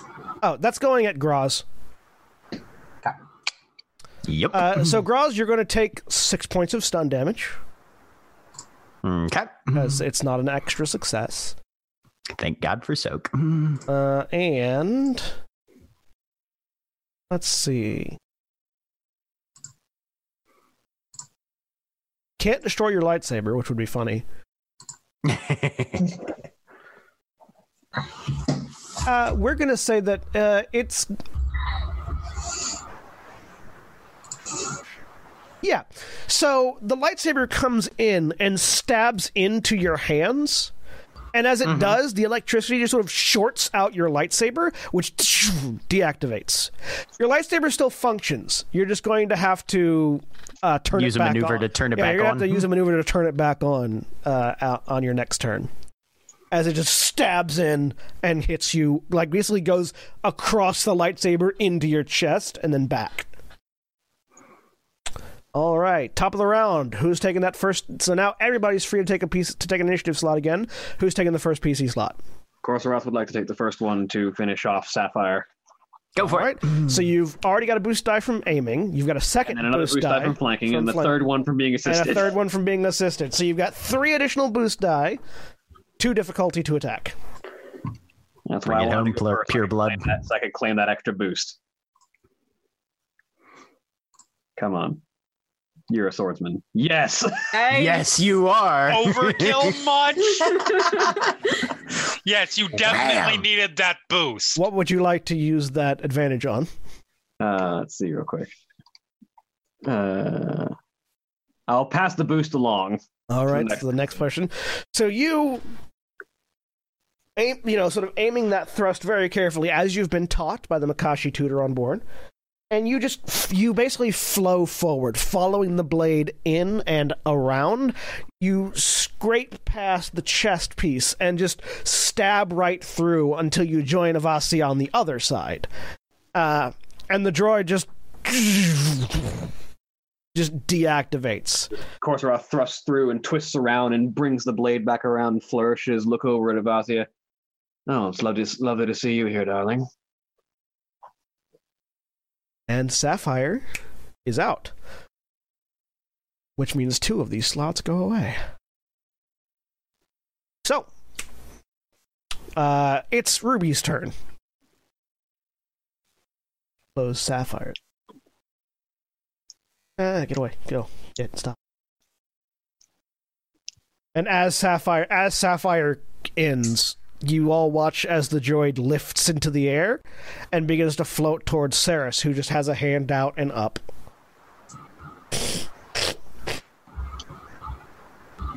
Heaviside Layer starts to play Uh, from cats. No, absolutely not. so, flipping another dark side point. Nothing I'm- cats for the next five years. I'm with Jeremy on this one. Jellicle- I'm in full fucking PTSD mode on that shit. Let me tell you. Oh, the movie. Yes, No. the goddamn movie. I'm not even referencing the movie. I grew They're up. like kittens are adorable. The musical is indistinguishable from the movie at this point. It has been tainted by association. I'm gonna I'm gonna go on record as saying I grew up loving that musical, and Yeah, it's okay. It's- People are too. allowed to be wrong. it's like fifteen percent. liked it too. Okay, anyway, I was like, I was like anyway, eight. guys. I'm just teasing. No, it's cats talk now. Everything cats. Anyways, uh, so New character. everyone dies. No. The airlock opens. Uh, You're all Ruby- Cathar. I'm a can Cathar now. survive outside of an airlock right now because I haven't given that to people yet. Uh, Ruby uh, spins a spins a dark side point to upgrade the attack and is going to stab in at Groz again because keep beating that drum. How sturdy are you looking, Groz? Eh.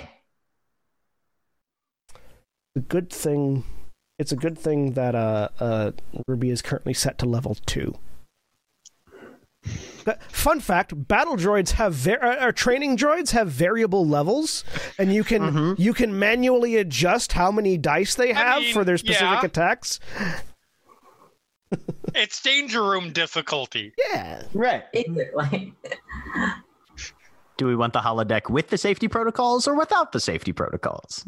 No, Always no. with The problem is if you always do it without, because if you do it with, it lulls you into false sense of security when the security protocols fail.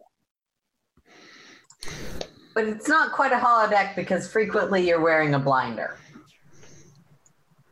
All right. So, That's not good. Groz, you're going to take six, seven, eight, nine points of stun damage, Oh, uh-huh. but you get to spend two threat.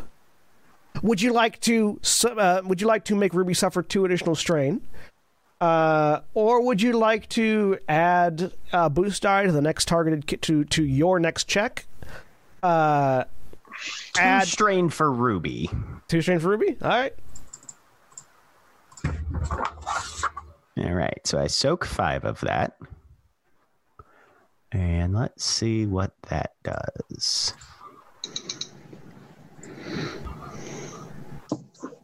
I'll be very impressed if Ruby manages to make it to the next NPC slot. Because now it's a PC slot, so Yep. unless Groz is passed out, which I don't think Groz would be. Let's see. I am not incapacitated until I suffer strain greater than my threshold, right? until you suffer I- wounds greater than your threshold. Once you hit No, no, strain. once you hit the cap on strain, you it go. Oh no, yeah, yeah, strain greater than your threshold. Actually, yeah, that'd be it. Okay, because I am exact. I have ten threshold, and I am exactly at ten strain. So Yeah. I would like to go next. Since we have two PC slots, I, I believe in a row, I would suggest just on the off chance that I can pull off uh, uh, wrapping this thing up in my whip, which might make it easier. yeah. Al- Also, don't forget you could potentially pass out if you fail and roll disadvantage. Oh yeah. Or roll, or roll Oh, oh, he's pass out, you aware. out. Oh no, I I know what he's gonna do. right, it's not gonna be tactically smart. he's gonna Okay. do something. though. Ilyana's Yeah. gonna go first. So Ilyana sort of they're they're sort of oppo- on opposite sides of the door, just sort of looks over its shoulders like you should stop getting hit, and then is going to try and try try and try and whip this fucker. Was that to Um, Groz? Yes, of course. You have the boost die that I passed on. yes, I do have You're- the boost die. So, and you get another boost die for surrounding. Would you like to aim before you swing? I will aim. So that's three boost die, two difficulty upgraded once. To difficulty upgraded once, and obviously because when have I ever not in combat? I'm I, I'm flipping a I'm flipping a destiny pool. Go ahead. You got plenty of them now. We don't need those. No. Um. So that's two. So that's That's enough to activate and snare Yep, and that is enough to activate and snare So the target is immobilized for one round. All right. An immobile, an immobilized target cannot perform maneuvers. Correct. By whoosh. There, finish it. Okay. So, Groz, you taking the next slot? I will take the next slot. I too will spend a light side point. All right. Give them all back to me. It's fine. Yep. Mm-hmm. Mm-hmm. He is also going to aim, Okay. Which I believe would give him two boost die because Yep. it's surrounded. You have surrounded for aim, one right? and aim for another. and he is going to do something stupid. He is not going to suffer any strain to reignite his lightsaber. He is going to drop it and go hand to hand Punch using the claws and teeth. Yes, Go he is ahead. going to fucking tackle this droid. Yeah. if he gets enough, if he gets enough advantages, he can do a knockdown, and that's what I'm going. For. you have Wookiee Rage. It's last week. Uh, so again. Wookie, Yeah, Rage that'll says if when a Wookie has suffered any wounds, Okay, I've only, only taken wounds, strain, not not strain? wounds, Got so it, I don't it. think I get bonuses to Gotcha. Yep. that. Fuck oh, yeah. You got a triumph and three advantages. What would you like to spend them on? Okay. So I would like to spend one of the advantages to. Oh wait, let me check knockdown. I don't know how many advantages it takes to activate Two. that because that's pri- two. Okay. I think it's two. So he'll spend two two of those um to activate knockdown. Uh, unless does this thing have a silhouette beyond one? Uh, requires additional advantages for any silhouette beyond one. Uh, uh, Ruby is. Nope, Ruby is silhouette one. Okay. So two advantages for that. One to recover a strain. Um, let me see what I can spend triumphs on. Recover another strain. I mean, I could, um, but let me see if there's anything else better. No, that's threats and despairs. I don't. know. I'm not interested. I interested. mean, you can upgrade the difficulty of Ruby's next check. On an upgrade. Um,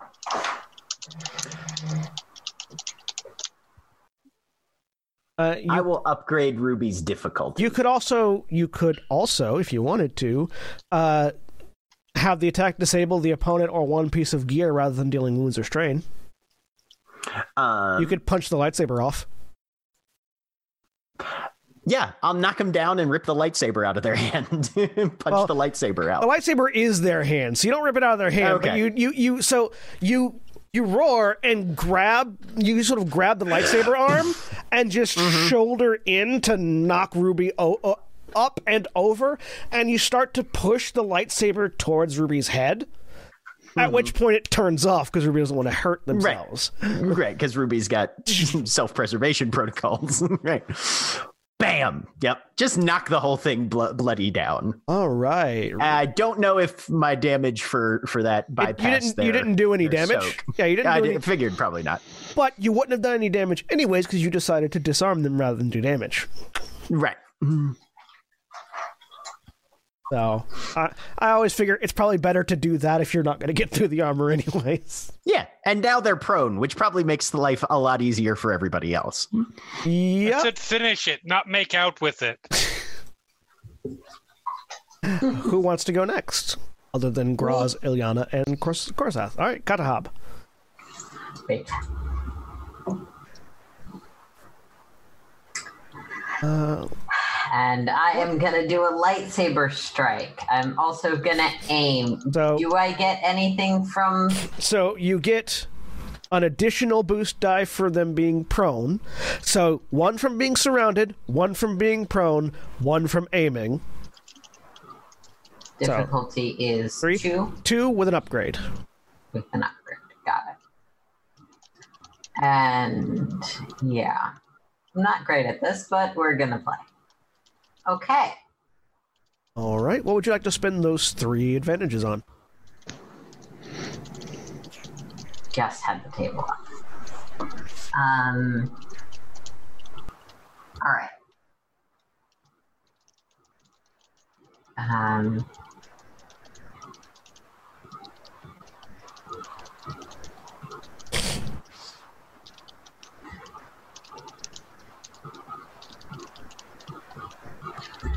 The weapon has already been disarmed, correct? It's been disabled currently, yeah. Okay.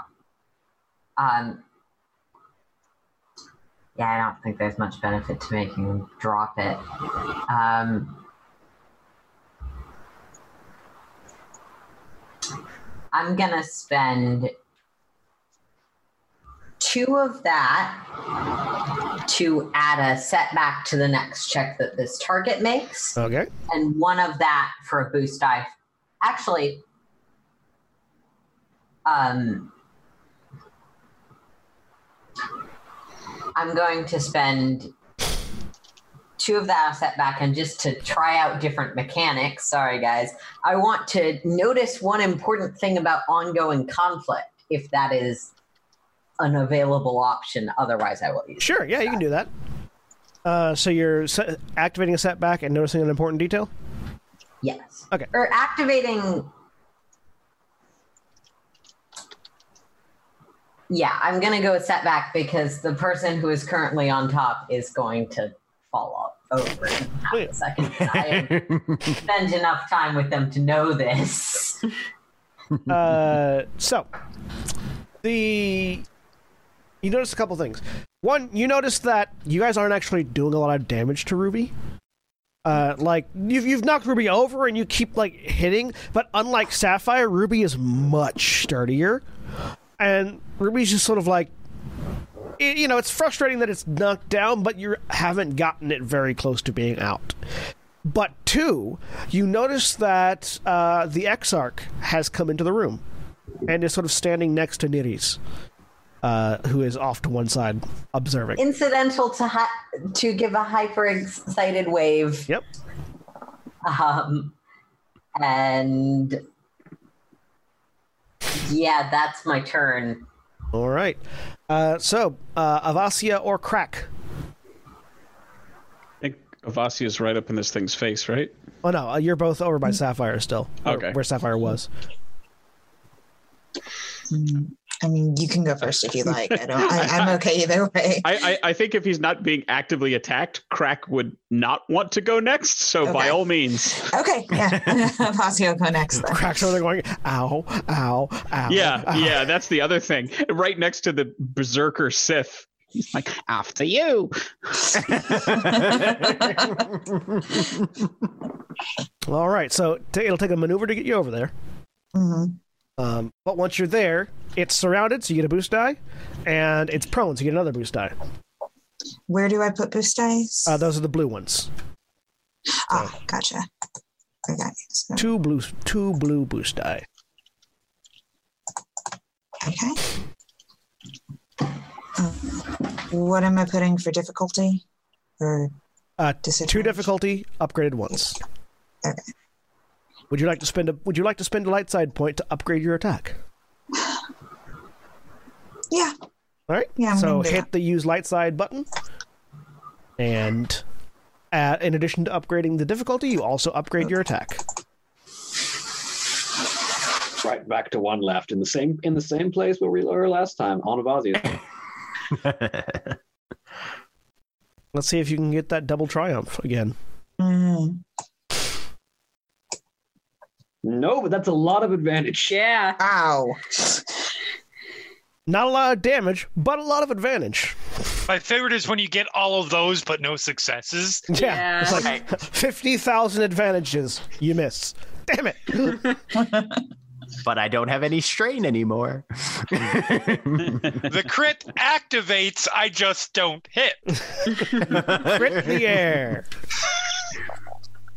Is there a list of advantages? Yes. So in Yeah. in the in the uh, quick references folder in the journals entry, uh, you can go down to where it says advantages and triumphs combat.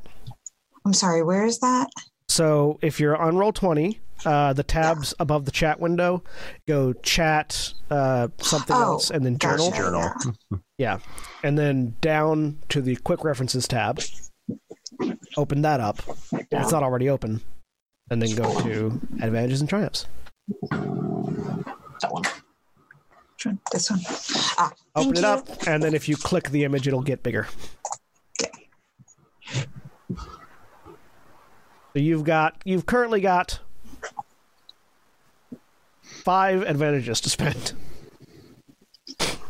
Okay. And unless it says you can only do this once, you can spend uh, you can spend them as many times as you like in whatever format. You could theoretically give whoever's going next five boost die if you so desired. You could, or you could recover five strain. Uh, you know what? No, I think I want to give the next person five boost die. All right, Krak. You're gonna get five boost die. Holy shit! All right, Krak. It's your turn. Krak's biceps suddenly swell like We're three expecting great inches each. things. It's all So on you. Don't Um, fuck it up. it's a dog pile right now on Ruby. Okay. Uh, I I think then within the fiction of it, um, Krak sort of sidles up behind Avasia, um, and as as just this berserker onslaught is coming in, uh, Krak just kind of reaches in and goes zap. So you've got a boost die for it being for for them being surrounded. You've got a boost die for them being prone, plus five boost die from Avasia. Seven. Seven boost dice. I'm not gonna- so pleased. I'm not gonna lie, Craig. I'm, Are I'm you go- kind of. oh, I'm kind of disappointed that knowing you, you didn't do like some completely random, superfluous thing that requires a roll just to get all of those boost die into one useless roll. another thing. Are you going to take some strain so you aid? Which To give would you another boost die. No, because I will pass out. Would you like to spend a light side point to upgrade your attack? Yeah. yeah. Oh my god. yes, I'm so Jesus pleased. Christ. we are so get fucked through later the armor on. we aren't getting through. There's no overkill like I'm, overkill. I'm going to laugh if you get no successes. I will laugh my ass off. Like do- I will have to leave the Okay. room. So you have seven boost die, seven, Seven boost die. die. An upgrade. Upgrade Difficulty is two. difficulty is right? two, and also upgraded. Okay. Did you sp- you spend a dark side? No, uh, the, No, 'cause they no, No, they have oh, adversary okay, one. Ad, ad, Yeah. They have Adversary, adversary, sorry. So okay. Get, Yep. yeah. Mhm. Uh okay. Wow, that is an Holy incredibly shit. mediocre roll. All five of the extra boost die given to you by Avasia rolled blank. This has But been you- lined up for you, but it didn't actually matter. Her That's a elbow me just, roll. You have to Oh put my your God. elbow in it. It just That right there is a wrong. That's what Star motherfucking Wars me roll. does. These are highly narrative roles. That Yeah. tells a story. Yeah. I love it. Would you like That's to? Would you like to spend your uh, two of your advantage to activate disorient one, Yes, of course I would. and the other one to And- recover a strain? I'm assuming. yes, please. All right. so you run up. Avasia has so Avas. The way I'm imagining it is Avasia just torques it towards the towards Ruby and just leaps up into the air, pirouetting, comes slamming down lightsaber first, and then Krak after. Ting! yeah. All, all the Well- attention's on Avasia. Yep. right. Now That's now it fine. is ion. I don't know if, if yes, it is uh, Ion, which means okay. you do actually do more damage than Avasia Okay. did. Hang on one second. Excellent. Um. Okay. So. Uh. Thank you, Holly. I'm sorry I wasted it. That's okay. All right. So as you stab in, the the struggling ruby deactivates, Oh, okay. Yay. and the body is lifted up with some of you still on top of it. As Sarah Groz isn't letting go. So I get All's dragged along because you're holding my whip to it. Avasia will jump off. Grab Groz's hand as Groz starts to float over. that that will in, incite him to turn it loose. So Groz lets go. The whip comes loose. Everybody hits the ground as the uh, R- Ruby is settled into a docking station that you see has opened up in the far wall uh, next to uh, Sapphire, and the stations then close and recede. Um, Niriz, since you're watching, make me a mechanics check. Okay. Difficulty two. All right.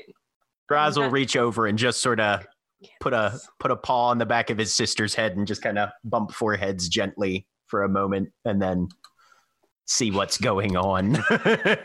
Two two You're success, two threats. So Niriz, you know, looking at it, they genuinely did take those two down, uh, but it doesn't seem like it. it, it these are uh, these are uh, training droids designed to be taken down and then fixed up very easily. Yep. It does. They don't seem like they're in too bad a way. Mm-hmm. Yep. We did Krak- beat up the droids. We just didn't actually hurt them. Yep. Krak calls over to Niriz and says, Redundancy. You need to get a backup in your arms just like that one had. That was a great idea. That is an idea. Or, or that extra set of arms that I keep telling you you should install. That is an idea. You have all done very well. Uh, Nibashuza says as he steps forward, and As, as as soon as as soon as both the droids are done, of course Ross lightsaber turns off, and he just immediately bows his head. Thank you for the training match. Puts the lightsaber back down. uh, Saris moves over to join the Exarch as they come to congratulate the group of you. Uh, Niriz is following after. Uh, Zook also appears. You're not certain if Zook has been there the whole time and none of you noticed, or if he just just walked through the door.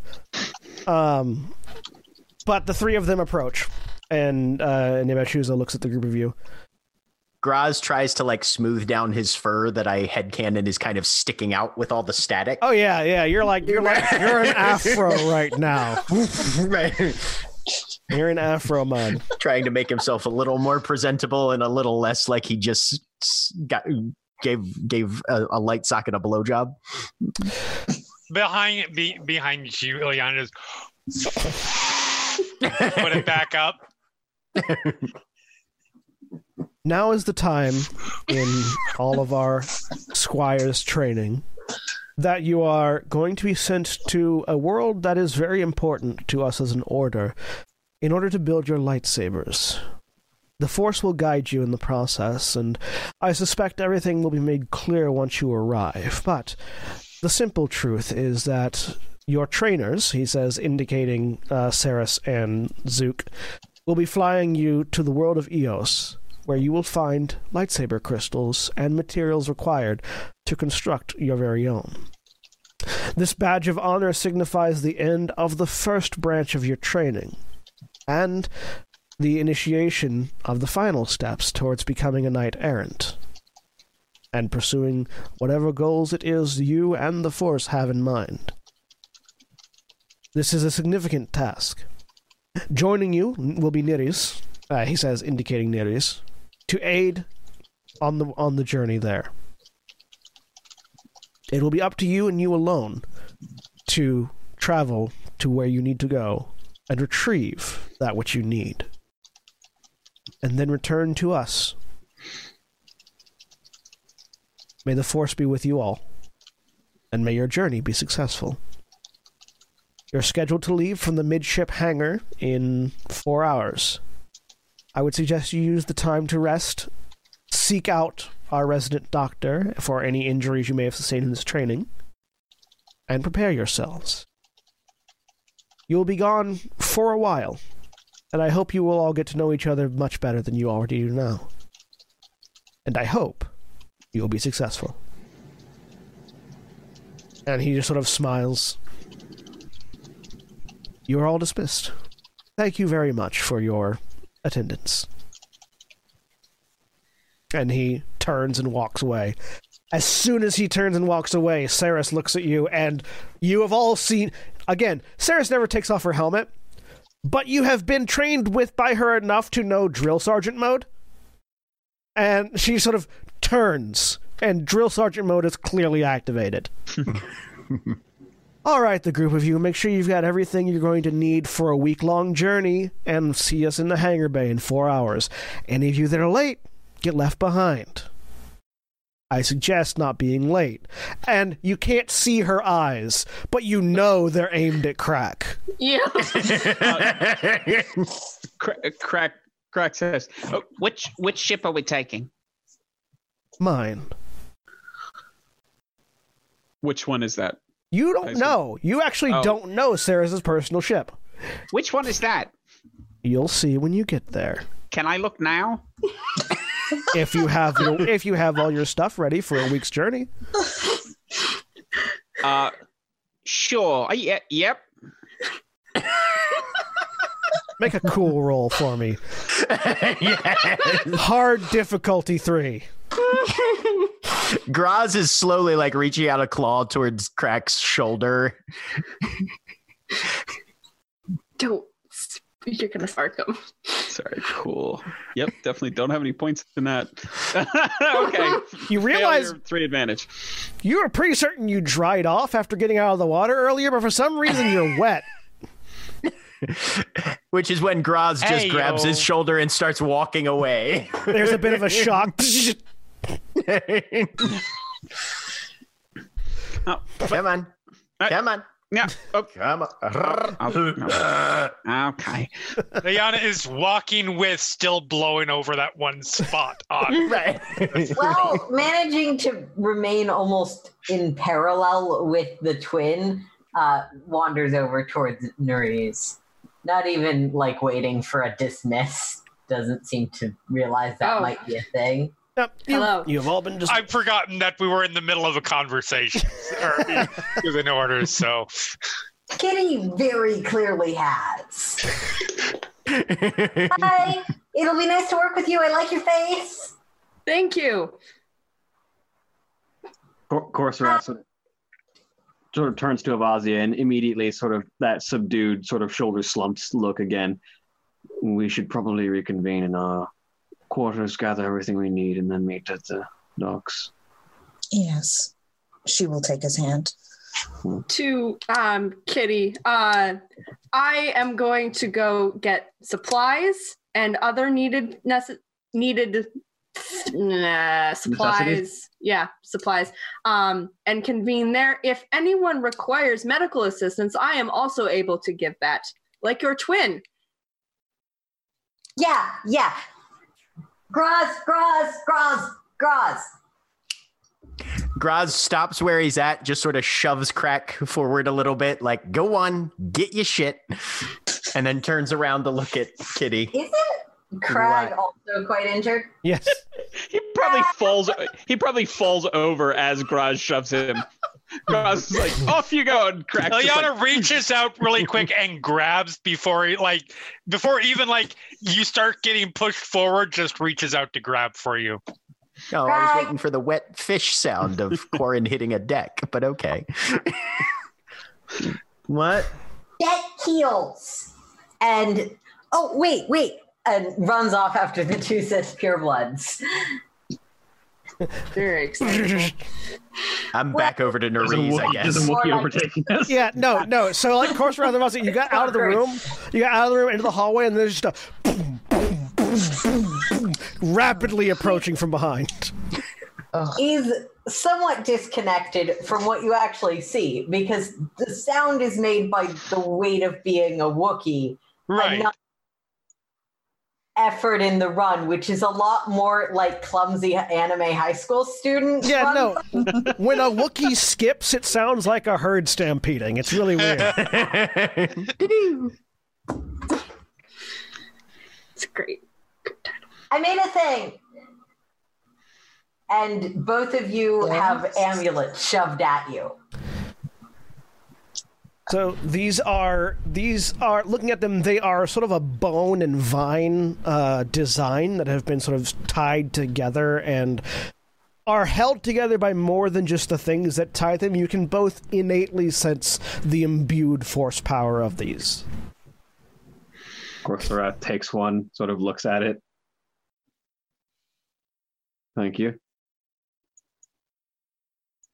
They're Thank a comfort thing. It. We don't know where we're going, and that should help. He will loop it around his neck. And as you do, you immediately feel the temperature around you. You had been a little bit warm and sweaty from the exercise. Uh, immediately, you feel at a comfortable temperature. Whatever that is for you, it is that is what it is now. which is slightly cold for most people. So he's like, Um. calling- Razi is gonna just shove it in her pocket. Yeah. Bye. And heads back to make sure Groz and uh, Krak actually went over to the medic. So I have pulled Yeah, open back my there. chest. holding on to holding on to Krak. You've got red on you. I I also, well, I can't feel my left arm. That, that that's because there's red all around it. Well, it, it's usually that color. But- no, no, no. Like a, a not on. And she just lets go of you in your semi lean and walks off. Craig turns Bye. around. Looking forward to the trip. Nah.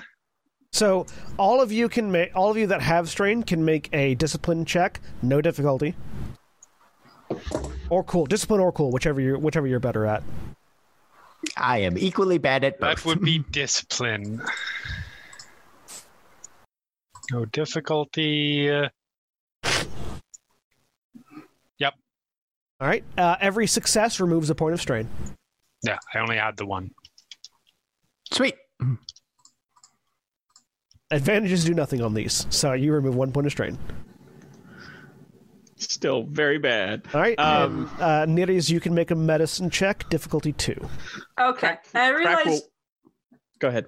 Oh, um, the medical check. I think I the chart at least is only I can only remove wounds. Can I remove strain with that as you can well? Or you can oh, remove strain if you have uh, if you generate advantages on the check. okay, got it. Okay, And so, Um, so the way it works, uh, when you make a medical check on somebody that has no wounds but has strain, you can, you basically learn that they don't have any wounds. But Mhm. if you generate advantages, you can remove a number of strain equal to the number of advantages you generate. yep. I also get a boost because I have the physician's kit. Yep. Yep. So Niriz opens a door like in the center of their chest and just pulls out an entire medical bag. Niriz flips the robe over one shoulder and then opens the door. Yeah, wearing- I don't actually imagine that I wear wearing the robe. Mm, no, I might have. Yeah, Yeah. this is weird. These are weird people. I would have. I flip.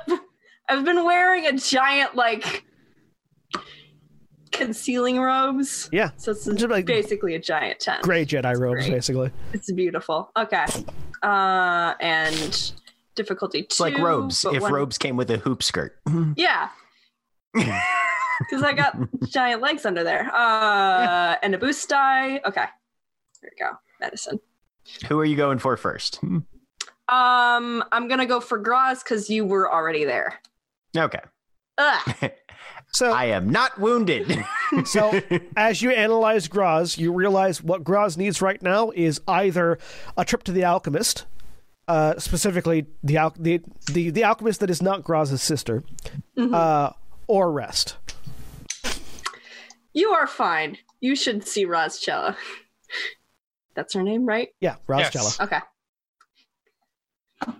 And then second one, when Krak comes over. Yeah, Krak Krak is walking over in his still usable hand, talking on a comm link, saying, Oh, no, no, no. The the large refractor mother.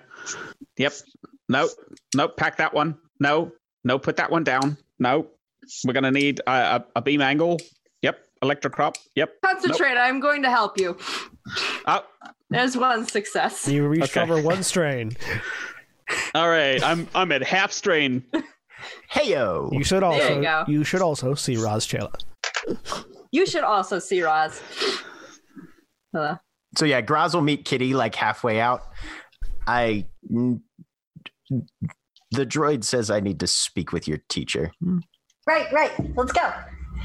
Oh, you should grab your bag first, probably. I should grab my bag too. I we can grab our bag afterwards. Okay. And I'm sure yeah, it won't take to wherever too long. Roz is. You so those of you that are going, I'm assuming Krak runs to catch up because it's in the same direction. Krak, uh, Krak will not go to the um uh to the to the healer. He's going to go back to his lab, Okay. get uh all the tools that hopefully um Clax was packing up. That's who he was talking to on the com. Yeah. No, Um, that's just how Kitty talks. We're not actually like running. Unless Groz is running, at which point Kitty can keep Yeah. up. But But sorry, you're going. So you got you get the stuff you were had Krak uh, Clax picking up.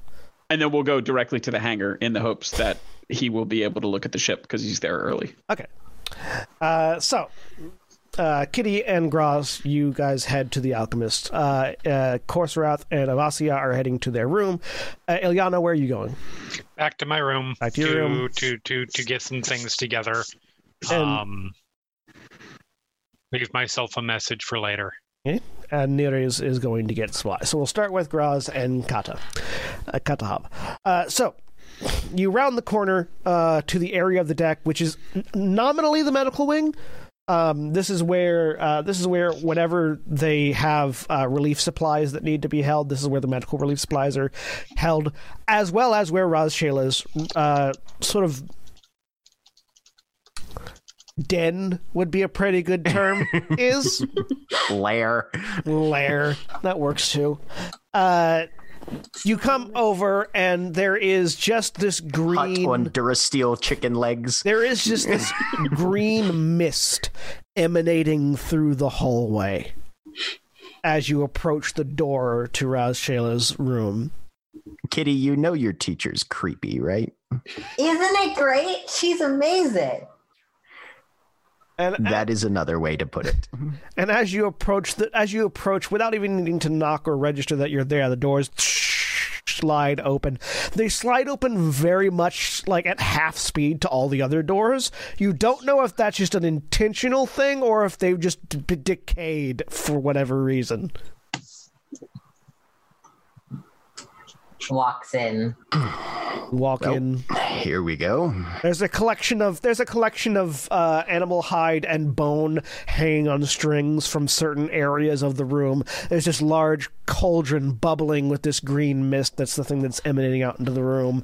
And on the other side, smoking a pipe, uh, is the red red and black robed figure of this night sister, Raz Shayla, who looks over at the two of you. Somebody needs my help. I see. He bows his head. Push Groz sort of towards whatever seating there is. She looks you up and down. Everything kind of hurts a little bit, ma'am. Hmm. Here, drink this. And she sort of flexes a finger, and a, and a potion bottle hovers off one shelf and over towards you. Groz, who is very used to the concept of just being handed weird shit to drink, just pops it, downs it, and waits. Make a make a make a diff three resilience check. Okay. I'm using our last light side point. Fine. The point of them is that John will I use know. them and we will use them all the time. Yep. I know. I'm just being existential. All right, make sure I click out. Oh, resilience I'm actually good. pretty good at. Two successes, a triumph, and an advantage. So there is. Have you ever have you ever drank like an entire bottle of Nyquil before? Yeah. That feeling hits you, Okay. and you so- just everything goes slow mo, but you don't so pass kind of like absinthe. Yeah, you don't you don't pass out though, which is what the resilience check was for. As Uh, you just everything starts to warp and weird. Uh, Roz sa- looks over at Kitty. Ah, he's, they stayed awake. They're going to need your help moving and collecting their things, but in two hours they'll be fine. I said we should get our bags first. All right. Thanks. And We're uh, going on a trip. Groz, they are both talking like uh, like the parents in Peanuts right now. Right, yeah. Um, I, very. I turn towards the blurry shape that I assume is Rajshela. Uh, the two of uh, uh, uh, Kitty, you see Groz turn towards those chicken bones. Thank you. and just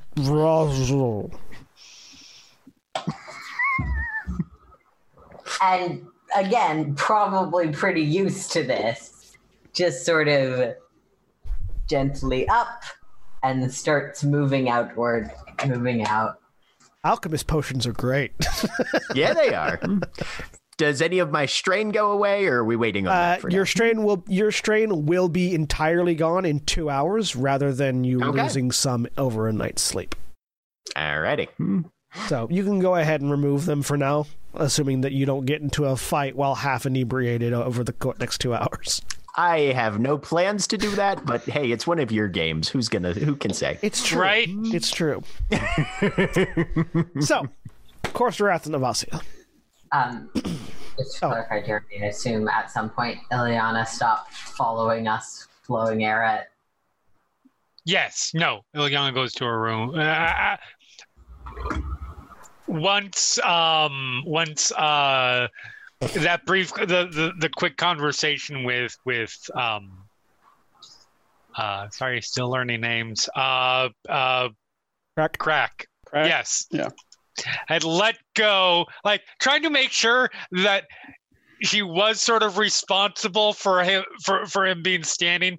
Just let go and walked away and had waved and yeah, Okay. has gone off. for a run. All right. Uh, Korrsarath and Avasia. So the two of you have gone back to your room. What are you doing?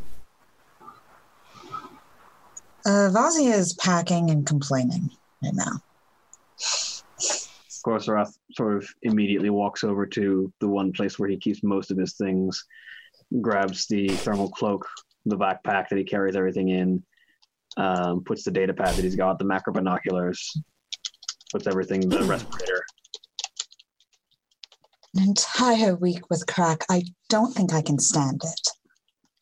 I believe he'll be perfectly fine. He never shuts up. I may kill him by the end of it. Just try to tune him out. It's a little difficult.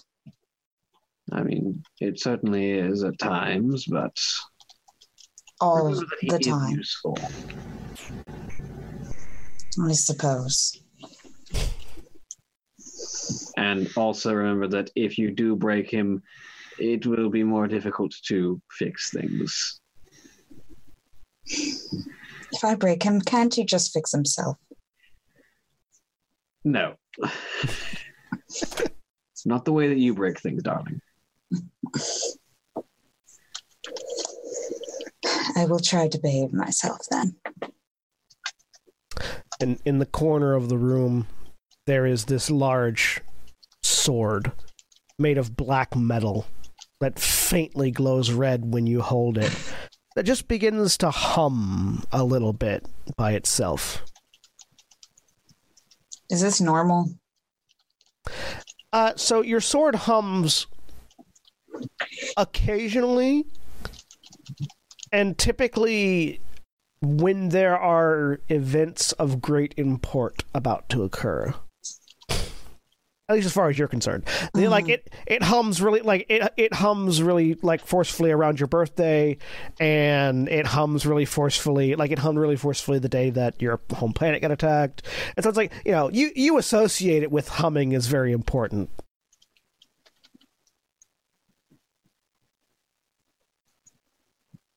Well, it would seem that we've got uh, important matters to attend to today. So, Indeed. Vazia will grab her her warblade. I think it might have missed you. Shall we make our way to the docks? Yes. Very well. And the two of them will head out, I guess. So, Niriz, Hmm. you head to get some supplies. Yep. Uh, as you open up the storage room uh, and walk in, you hear this. Uh, and you sort of look up and you see one of the dum dum droids uh, is sort of hanging halfway out of a ceiling tile, with another one on like three different chairs stacked at odd angles, trying to pull him out. No, no, no, you're going to fall.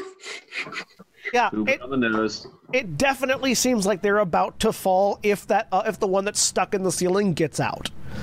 yeah, I'm gonna try and like go over there and assist. So you, re- you reach over, like reach up, grab the chair, steady it. Dum Dum droids, the maintenance toddlers of the Star Wars universe. Beep, beep, beep, What are you? There's a there's a loud metal clanging sound, and the one that was stuck comes free of its legs. There's, ching. There's a clicking sound, and you hear the scuttling of feet in the maintenance hatch above as the feet Uh. begin to operate on their own. And it's now holding half of its friend and just sort of looking at you like it's confused and it doesn't know what happened. Oh no. Go Intellect of zero. go to I um who does maintenance again? Um Uh, uh, Cal. Uh, Cal, Cal? Regulus. Yeah. go to Cal. Tell him you have lost your legs. The, the other one drops it, it hits the ground and begins crawling on its arms towards uh, out. Oh. You still hear the feet running around in the maintenance shaft above. It's like a chicken minus the head. Yeah. Oh, they will find that. The other one looks down at you. Beep, beep, beep, beep, beep, what were you doing up there? beep, beep, beep, beep, beep. Uh, it looks like uh, from the conversation, it sounds like they were adjusting. They were they were trying to adjust environmental controls to make you know, making doing regular maintenance and things, and they got sort of stuck in the maintenance shaft. All right, next time you can send a distress signal. I oh, never mind. okay, It- I continue. It hops down and follows the other one. gather up things enough where I basically I'm assuming everyone else is getting like personal supplies that uh, keep them alive. Um yeah, pretty much. Would I need I know if I need to take anything in particular besides just like charging stuff for me Uh, or no, you you've okay. you don't have anything specific that is going on. Okay. Yep. I get that. And I begin heading back to um the yeah. Okay. To the rest. If I can get if I can get a just like something like a a cart and someone else to take that to the station, I think Niriz would then start just when we get closer to the time when I know we have to leave, going and checking and make sure everyone's going to be there, especially Krak because it was an issue before. Yeah, no, you can get a couple of you can get a couple Okay. more dum dum droids Yeah. to, to move so that's what I'm doing. That's something they can do very easily. Yep. Uh, and his dum dum is dum dash dum. They are the they are the progenitor of the dumb of the dumb pit droids. Okay. These these came first, and they figured they'd do another round. These are like half the size of the classic Mm. pit droids. Because like the classic pit droids stood up to like the size of a child. These are Okay. half that size. Aw, they're adorable. Okay. Um, so, uh, Ilyana, you head to your room, gather your stuff. Gather my stuff. Nothing particularly special. Um, no, wait till we get uh, uh, moving to try to look ahead at all. All right. So, Krak arrives first, obviously, because he you know was really excited to see the ship. Uh, you arrive at the mid decks at the the mid deck hangar. Um, there are two hangars on the ship. There's a mid deck hangar and the fore deck hangar. The mid deck uh, between the two, they can house around 25 starfighters if they had that many. They don't currently. There are zero starfighters in either hangar. However, the mid deck hangar can hold two Silhouette 5 sort of freighter sized ships. Uh, one of which is currently there. It's this uh, sort of long and uh, sort of rectangular uh, freighter looking uh, ship that uh, Krak you can go ahead and give me a either a piloting space or a mechanics check Uh, definitely mechanics and roll 20 quit on me. Hold on one second. Do any of us actually have any space piloting skill? I do. okay, good. At least one of us.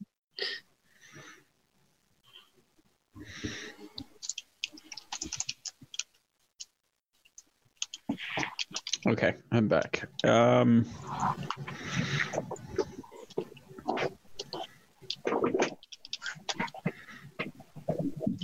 and I'm sorry, what was the difficulty? Uh, it's gonna be diff two. Okay.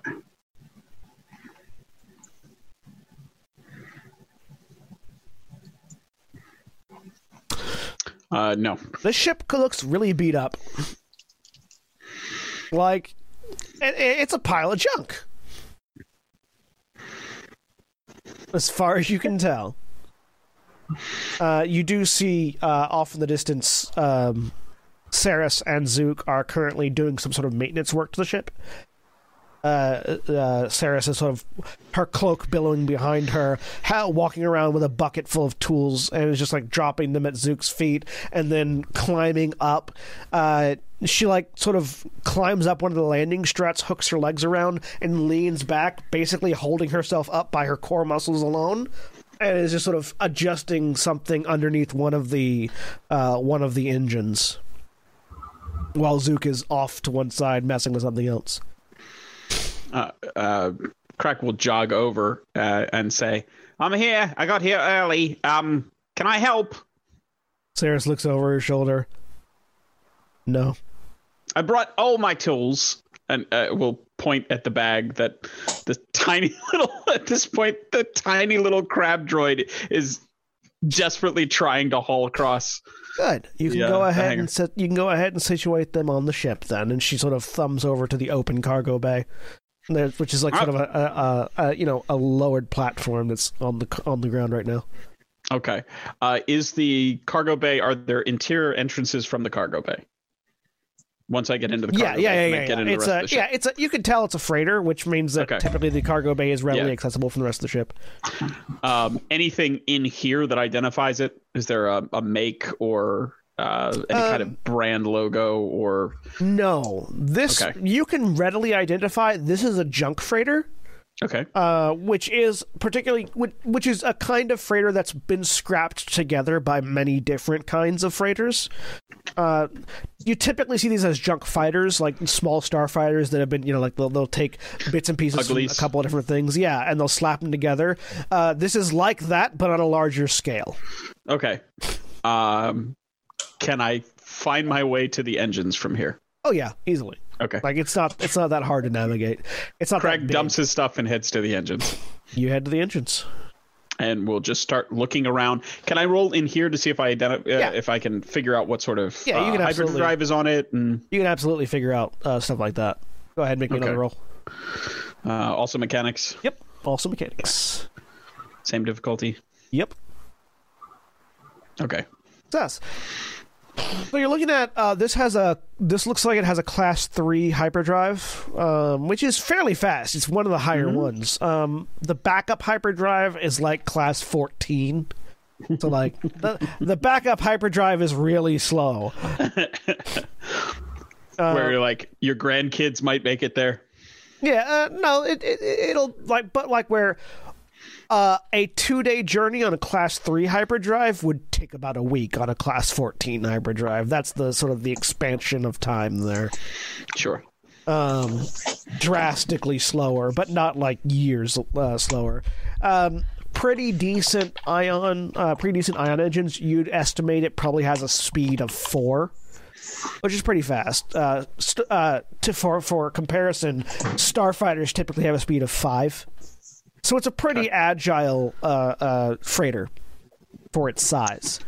Um, very meta, out of character question. What silhouette is this thing? This is a silhouette five, Okay, yeah, okay, so it's so a, it's a it's a nimble, big ship.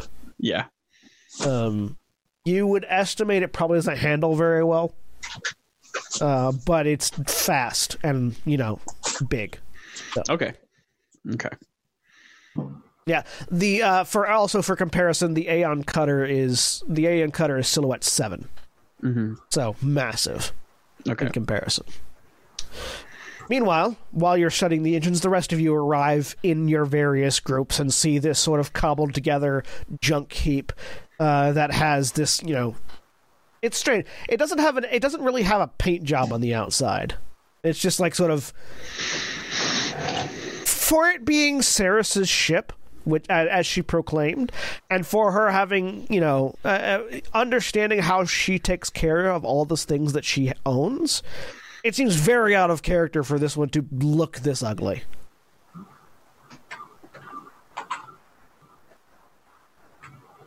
Yep. I go on board. Reminds me of that. I think it third ship we took after we left home. Hmm. Crystal High was the fifth. Uh, where's my belt? Where's my belt? On you. I'm wearing, it. wearing it. All right. Graza's still coming down from the potion. You said it lasts two hours and that we had to be there in one hour. So probably. No, you had, you had four hours to be there. So But then again, we don't have all that much stuff. So yeah, so you've Yeah. got plenty of time to familiarize yourself with the ship and get set up. Yeah. After a few hours, you all get to the ship. You get everything settled in. There's plenty of room for a lot of you. Uh, it looks like the the um, this was a much larger cargo vessel previously, but it looks like a lot of the upper cargo bays have been converted to rooms. Uh, and like training areas and an armory and things. So like there's there's plenty of places to put your stuff and also plenty of room for each of you. Uh, and after the, at that four hour mark, the cargo bay door closes. The intercom turns on, and you hear Sarah. You hear Sarah's voice.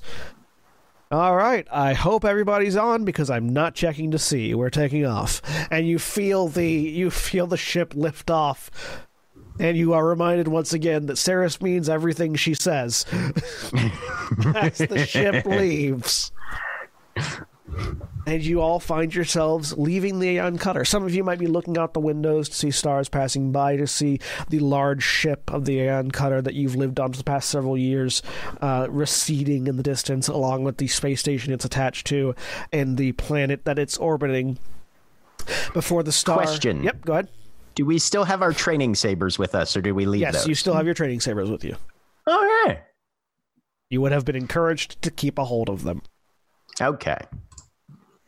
uh, as you as any of you that are as you look out the windows you see the stars begin to line as the ship jumps into hyperspace Yeah, Niriz is definitely looking out the window. And the aeon cutter and everything else recedes rapidly in the distance. Over the intercom zook comes on and his roaring uh, his roaring Shyriiwook informs you all that you're going to be on this ship for about two days before we make landing. So you have the ship to yourself for the moment. What's everyone doing? If anything Groz is gonna go find Krak, Okay. and once he's high on drugs, then he's gonna go find the Quarren. Uh, so Yep, by this um, point, you're you're you're you've come down. Come down. Okay. And he's got his truncheon with him. This was good work. I, I like how it feels. Oh, that's very good. Very sorry we didn't get to use it. Uh, would have liked to see it. Maybe we'll get to crack something over the head uh, once we reach our destination. I think I will wait until then. I don't want to start this with any bad feeling between anybody. No, no, no. I mean, you know, some sort of hostile life form, or uh, maybe a, uh, you know, it, it's it's uh, it has a pretty good polish on it, but uh, we could clean it up if you need to use it to bash through something. Yes, I think I think we'll we'll see what happens. Did Did you think I meant use it on one of the others? Because you could use it for that too. That's just not what I was talking about. I was thinking about our training and sparring and that that was the suggestion I thought you were making. Oh, well, we could if you want to. I think I'll wait for now. I I like what I saw of everybody with the droids. I think I think it's a good a good group we have here. How did you like the training sabers? They work well. Um this will attract less attention, so I'll definitely keep it for for those sort of circumstances, but Always good It to works- have it multiple works tools for the job. yes. Yes. Did you bring your droid with you? Hmm? I did. I did. Uh, Clax. Clax. He's in one of the vents. Ting, ting, ting, ting, ting, ting, ting, A, a, a crab droid falls onto Krak's head. Did you find what was making that sound? And he reaches up one of his face tendrils and kind of taps on him. Boop, boop, boop, boop. Which comes across as a yes. Good, good. Um, were you able to remove it? The uh, claw on the front just extends a screw. Excellent. Does it look like it was important? Make a mechanics check. Oh god. Excellent. It's fine. Star Wars ships are held together with duct tape. And Uh-huh. duct tape and dreams. Yeah. Um, Krak. Uh, uh, uh, we'll sort of examine it again, sort of grabbing that with one of the face tendrils and holding it up, and then we'll just kind of toss it aside and says, "Probably don't need that for now." Um, it, Do you did- know did you anything need about? EOS? Do I? Can I make a knowledge? Uh, it would be a knowledge. Hang on. Do-do-do. They're all identical. I don't have any points in any of them, so they're all just my intelligence. Yeah, but if anybody else wanted to roll, um, Okay. it would be a knowledge outer rim. Outer Rim? Yeah, it'd be a knowledge outer rim. I'd like to make that. I don't know what, roll. What difficulty? is. Uh, Sure, difficulty four. Oh, let me re-roll that. Are there any um are there any data banks on the ship that we could access to get mm, make that a little easier or There not? are databanks on the ship. but you have Holy shit! them. Uh, Roz is like, I have a vacation home there. you can It make a you can make a you can make a computer's check if you wanted to try makes to me so stressed just thinking about it. Uh, Uh, I will. Yeah. so it'll be Um, a com- Same number of successes with it'll be threats. computer uh, computers two. Okay. Apparently, Kitty and I have been by there. I had a much worse time of it. Nope. Yeah. Uh, so Niriz and Niriz, you have nothing in your database about it, and you don't find anything in the ship's database other than an astrogation log, which is where we're going, and that's pretty much all Yep. you get. Um, Kitty and Groz, uh, so you don't know anything about Eos as a planet. You know that it is the place that squires of the Twilight Order go to find lightsaber crystals. That's pretty much all you know. Okay. It's and that it's in wild space. Mhm. I just wasn't certain if your droid would do well on the planet's surface. Oh, oh, because it looks aquatic. No, um, that right. That's what your question is. Yes. Mhm. No, no. Um, actually, Clax is far more suited to a, a much larger variety of environments than I am. Uh, it's very dry on this ship. Yeah. Krak sort of looks a little bit worried for a second. Will two days be too long? I'm not sure if Clax packed my mister. moisturize me. Moisturize You have a me. boyfriend? Oh. I've got a hot ear. Um, uh, I will No, see it- what I can find. Is there is there anything on the um? I assume there's no aquatic chamber on this. No, on the there are junk there are no freighter. flooded on the junk freighter. Um, There are showers though. Krak shrugs and says, uh, "West comes to west. We can put a lot of um. We can go to the galley and put a lot of uh, pans full of water on the heat. All right. Um, or just I'll stay in the refresher.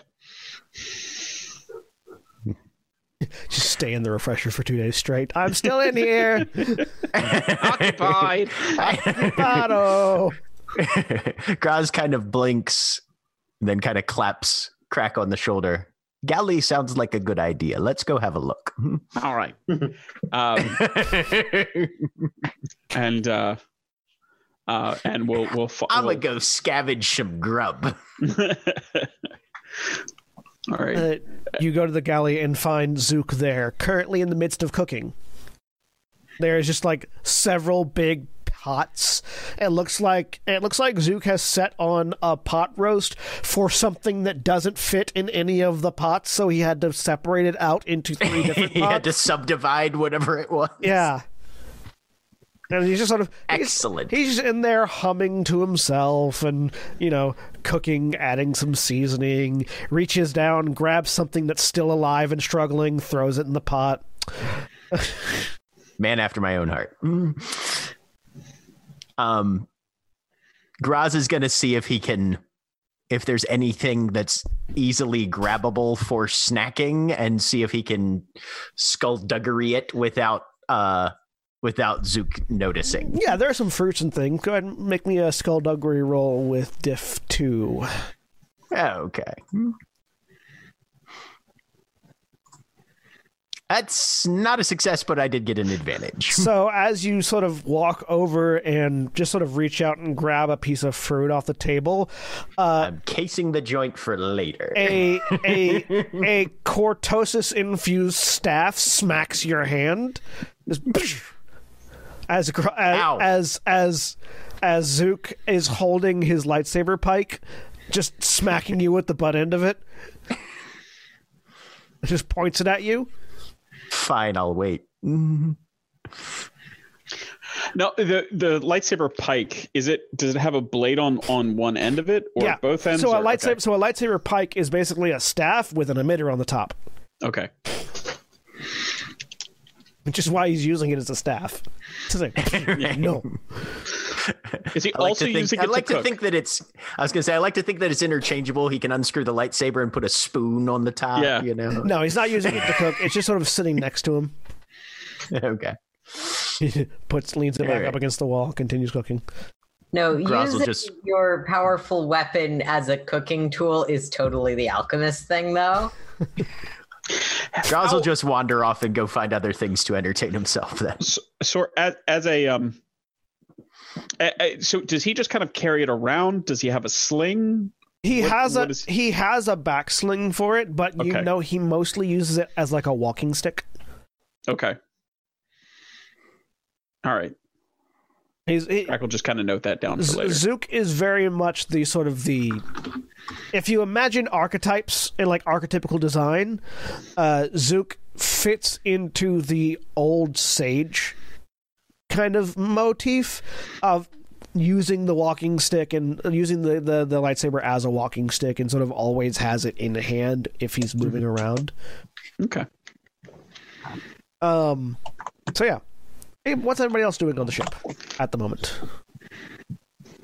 Um, how long has it been since we set off? Uh, not very long. Like you just sort of just saw the thing turn, and it's been a few minutes. In that case, Kitty's probably got out a sketchbook. Um,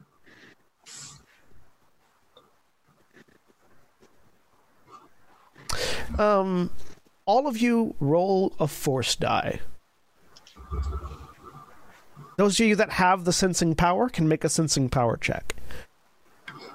uh, how is Yes, that? I don't think it's a check actually. I Oh. think it is a you spend a force point and you can sense things. Oops, I accidentally threw dice in there. But I Sorry, have I a have point. seek, which is just a really confusingly similar ability. Yes. Yeah. One light side. And yeah, they're all about sensing, th- about spending force points. Oh, ignore all of that. Two light side. Where is that? So your force die is going to be the middle thing in your dice pool. So Okay. clear out your dice pool, and since you only have a force rating of one, you roll one die. And there's that little button just below it that you can use to clear them. Yep. So you don't have to dial everything down to zero. And yeah, so like sensing isn't a check per se, but it's, you can spend points to to get additional. I will additional- spend my points then, since apparently I You have to none. click. You have to click out of the. Yeah, these these sheets don't count it. I think almost anything on roll twenty doesn't count it if you still have your uh, cursor in the window. So you have to click up to one in the force die and then click somewhere else and then roll it. there. There you go. There you go. So two plus spend. Well, spending one of them. So uh, you're a dark side force user, so you'll have to flip a destiny point and take a strain to you to spend one of those for your sense power. Don't have any Nope. of those. Never mind. Uh, so you all sense this to varying degrees. I haven't been able to roll it. Hang Yeah. on.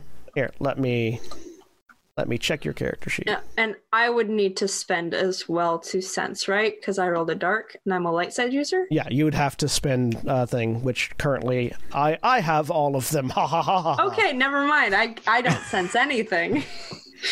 Uh, da da da. Avasia. Yeah. So up at the top, if you look at your character sheet, I just changed it to a one.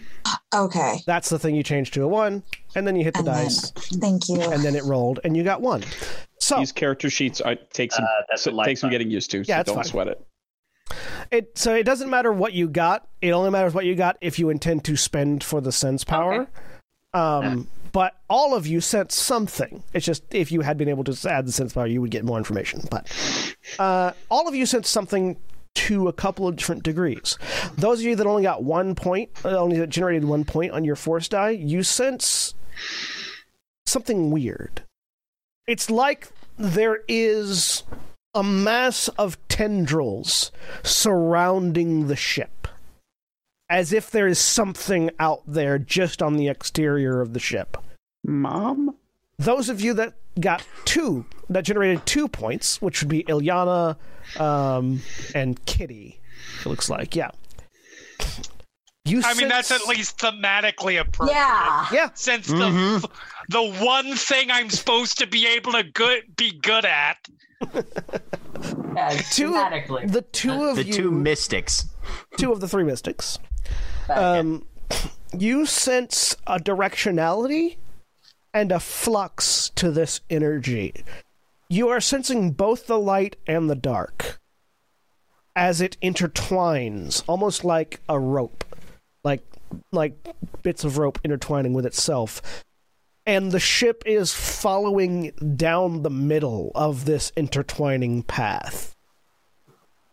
Does it feel hostile, if I can tell? It feels balanced. Okay. Like like the hyperspace tunnel itself is a woven rope made of both the light and the dark side of the force. Well, it always is, but I can feel it this time. You feel it particularly densely, like you could reach out and grab it if you were outside the ship. Oh, that's too tempting. No, bad idea. Um, Remember, you gave both those amulets away. Also, you're Yeah. in hyperspace. I don't think it, like generally alchemists give their things away. hmm So. It's not that I can't use them; it's that that's not what they're for. Um, And Ilyana, you in particular, you sense one more life force on this ship than you expected. Where? among the people. You can't really get a you, you didn't the, the the sense didn't kick in strong enough for you to get a directionality, Okay. but there's definitely one extra person than you expected on the ship. Okay. Sort of looking around at the well, mostly out the window, but also at anyone who's in the main area. Yana stands up and just starts walking around, like trying to get a directional. So okay, I feel this person here, Yeah. this person here. I know who this person is. Elimination. So probably to anybody, she just looks like she's wandering and looking. Just You wander around. You sense Krak. You sense Kitty. yeah. You sense Grog. You Hey. sense Niriz. You sense Avasia. Eh. You stop for a second. You realize you sensed Niriz.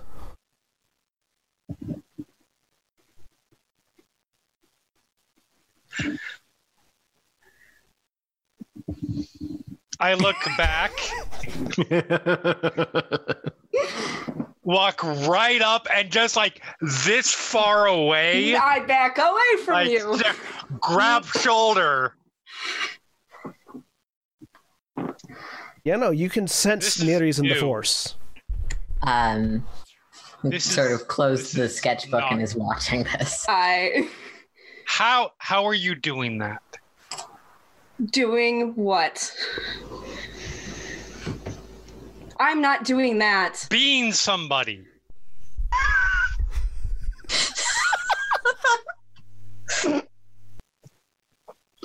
Hearing that, And she proceeds to reach out with her hand, and I'm going to use summon item Ah, no, no, on no, my no, no, no, vibro no, no, no. knife. Shink. Uh, a So just out I- of nowhere, a vibro knife appears in her hand. Just in a I burst of green. And holds it up.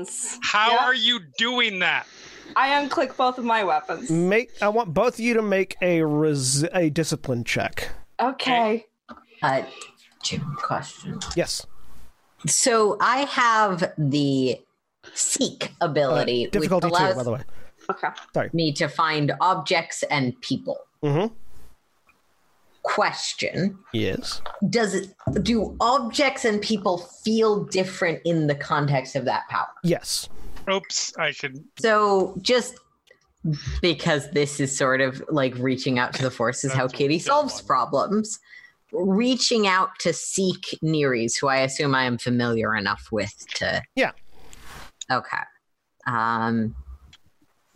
Yeah. So, So I need to roll, and if I get two, I can do it. both of you manage to keep your feet on the ground Right. Uh-huh. as you are pulled away apart from one another by an Yeah. invisible force, Yep. and you turn. Ah, you turn to see Zook with a handout. I can explain. started it. Uh, Groz like sort of had started to stand up, but then he sees Zook there and just sits right So- back down and goes back to what he was doing. Kitty. Started it. So- Yo, y'all just got hyperspace madness. Kitty, uh, uh, through your senses, Niriz feels like both. Like it feels, it. You get the same feeling like when you're seeking a person, as well as when you're seeking an object. It's this weird intertwining of the two. And Zook just they just started it. Zook, let's go, and you both feel the pressure release. Please I- do not draw weapons on each other while we're in a small can. I would hate to have to pin you all to the walls. It was stun. But yes. It- It's not. Aries stunned. isn't wrong, but he dismisses it.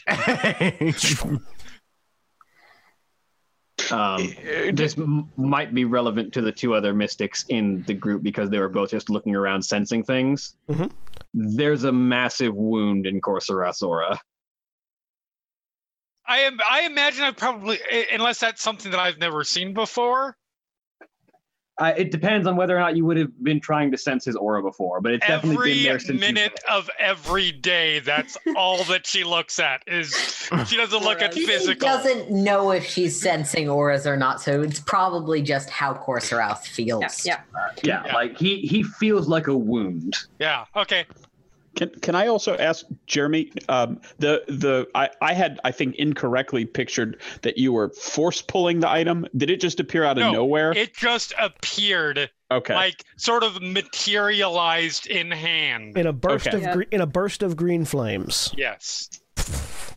And then vanished in the same. Is that something any of us might have seen happen before? Mm, I I would imagine she has never summoned her vibro knife in anybody's presence before now, You can Okay. so you can because all, she's never intended to murder someone in front of you before. anyone who like anyone who likes to can make a lore check. Uh, difficulty three.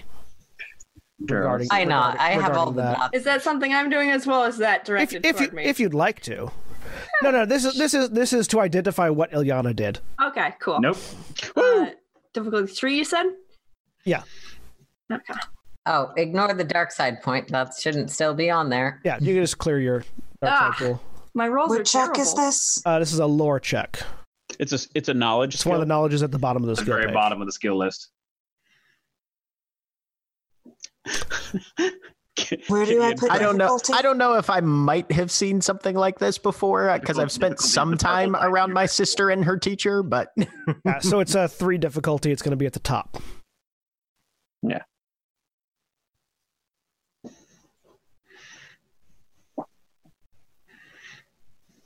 For difficulty to advantage, or for success to advantage.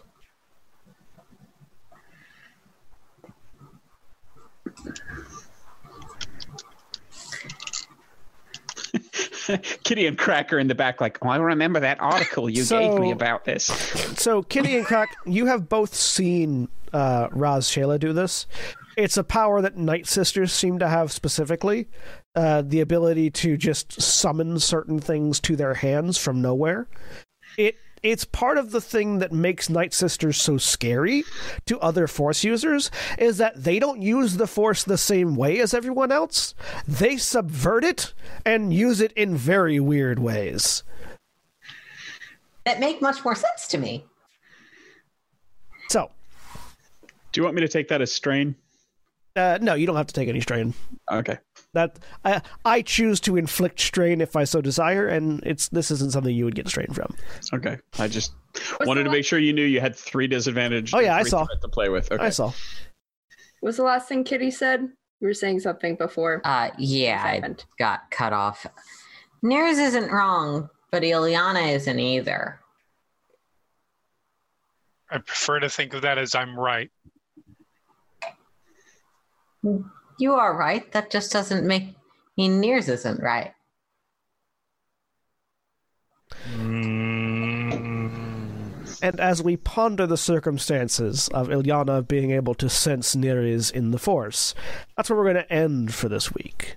Say goodbye, everybody. Bye, everybody. Hey. Goodbye.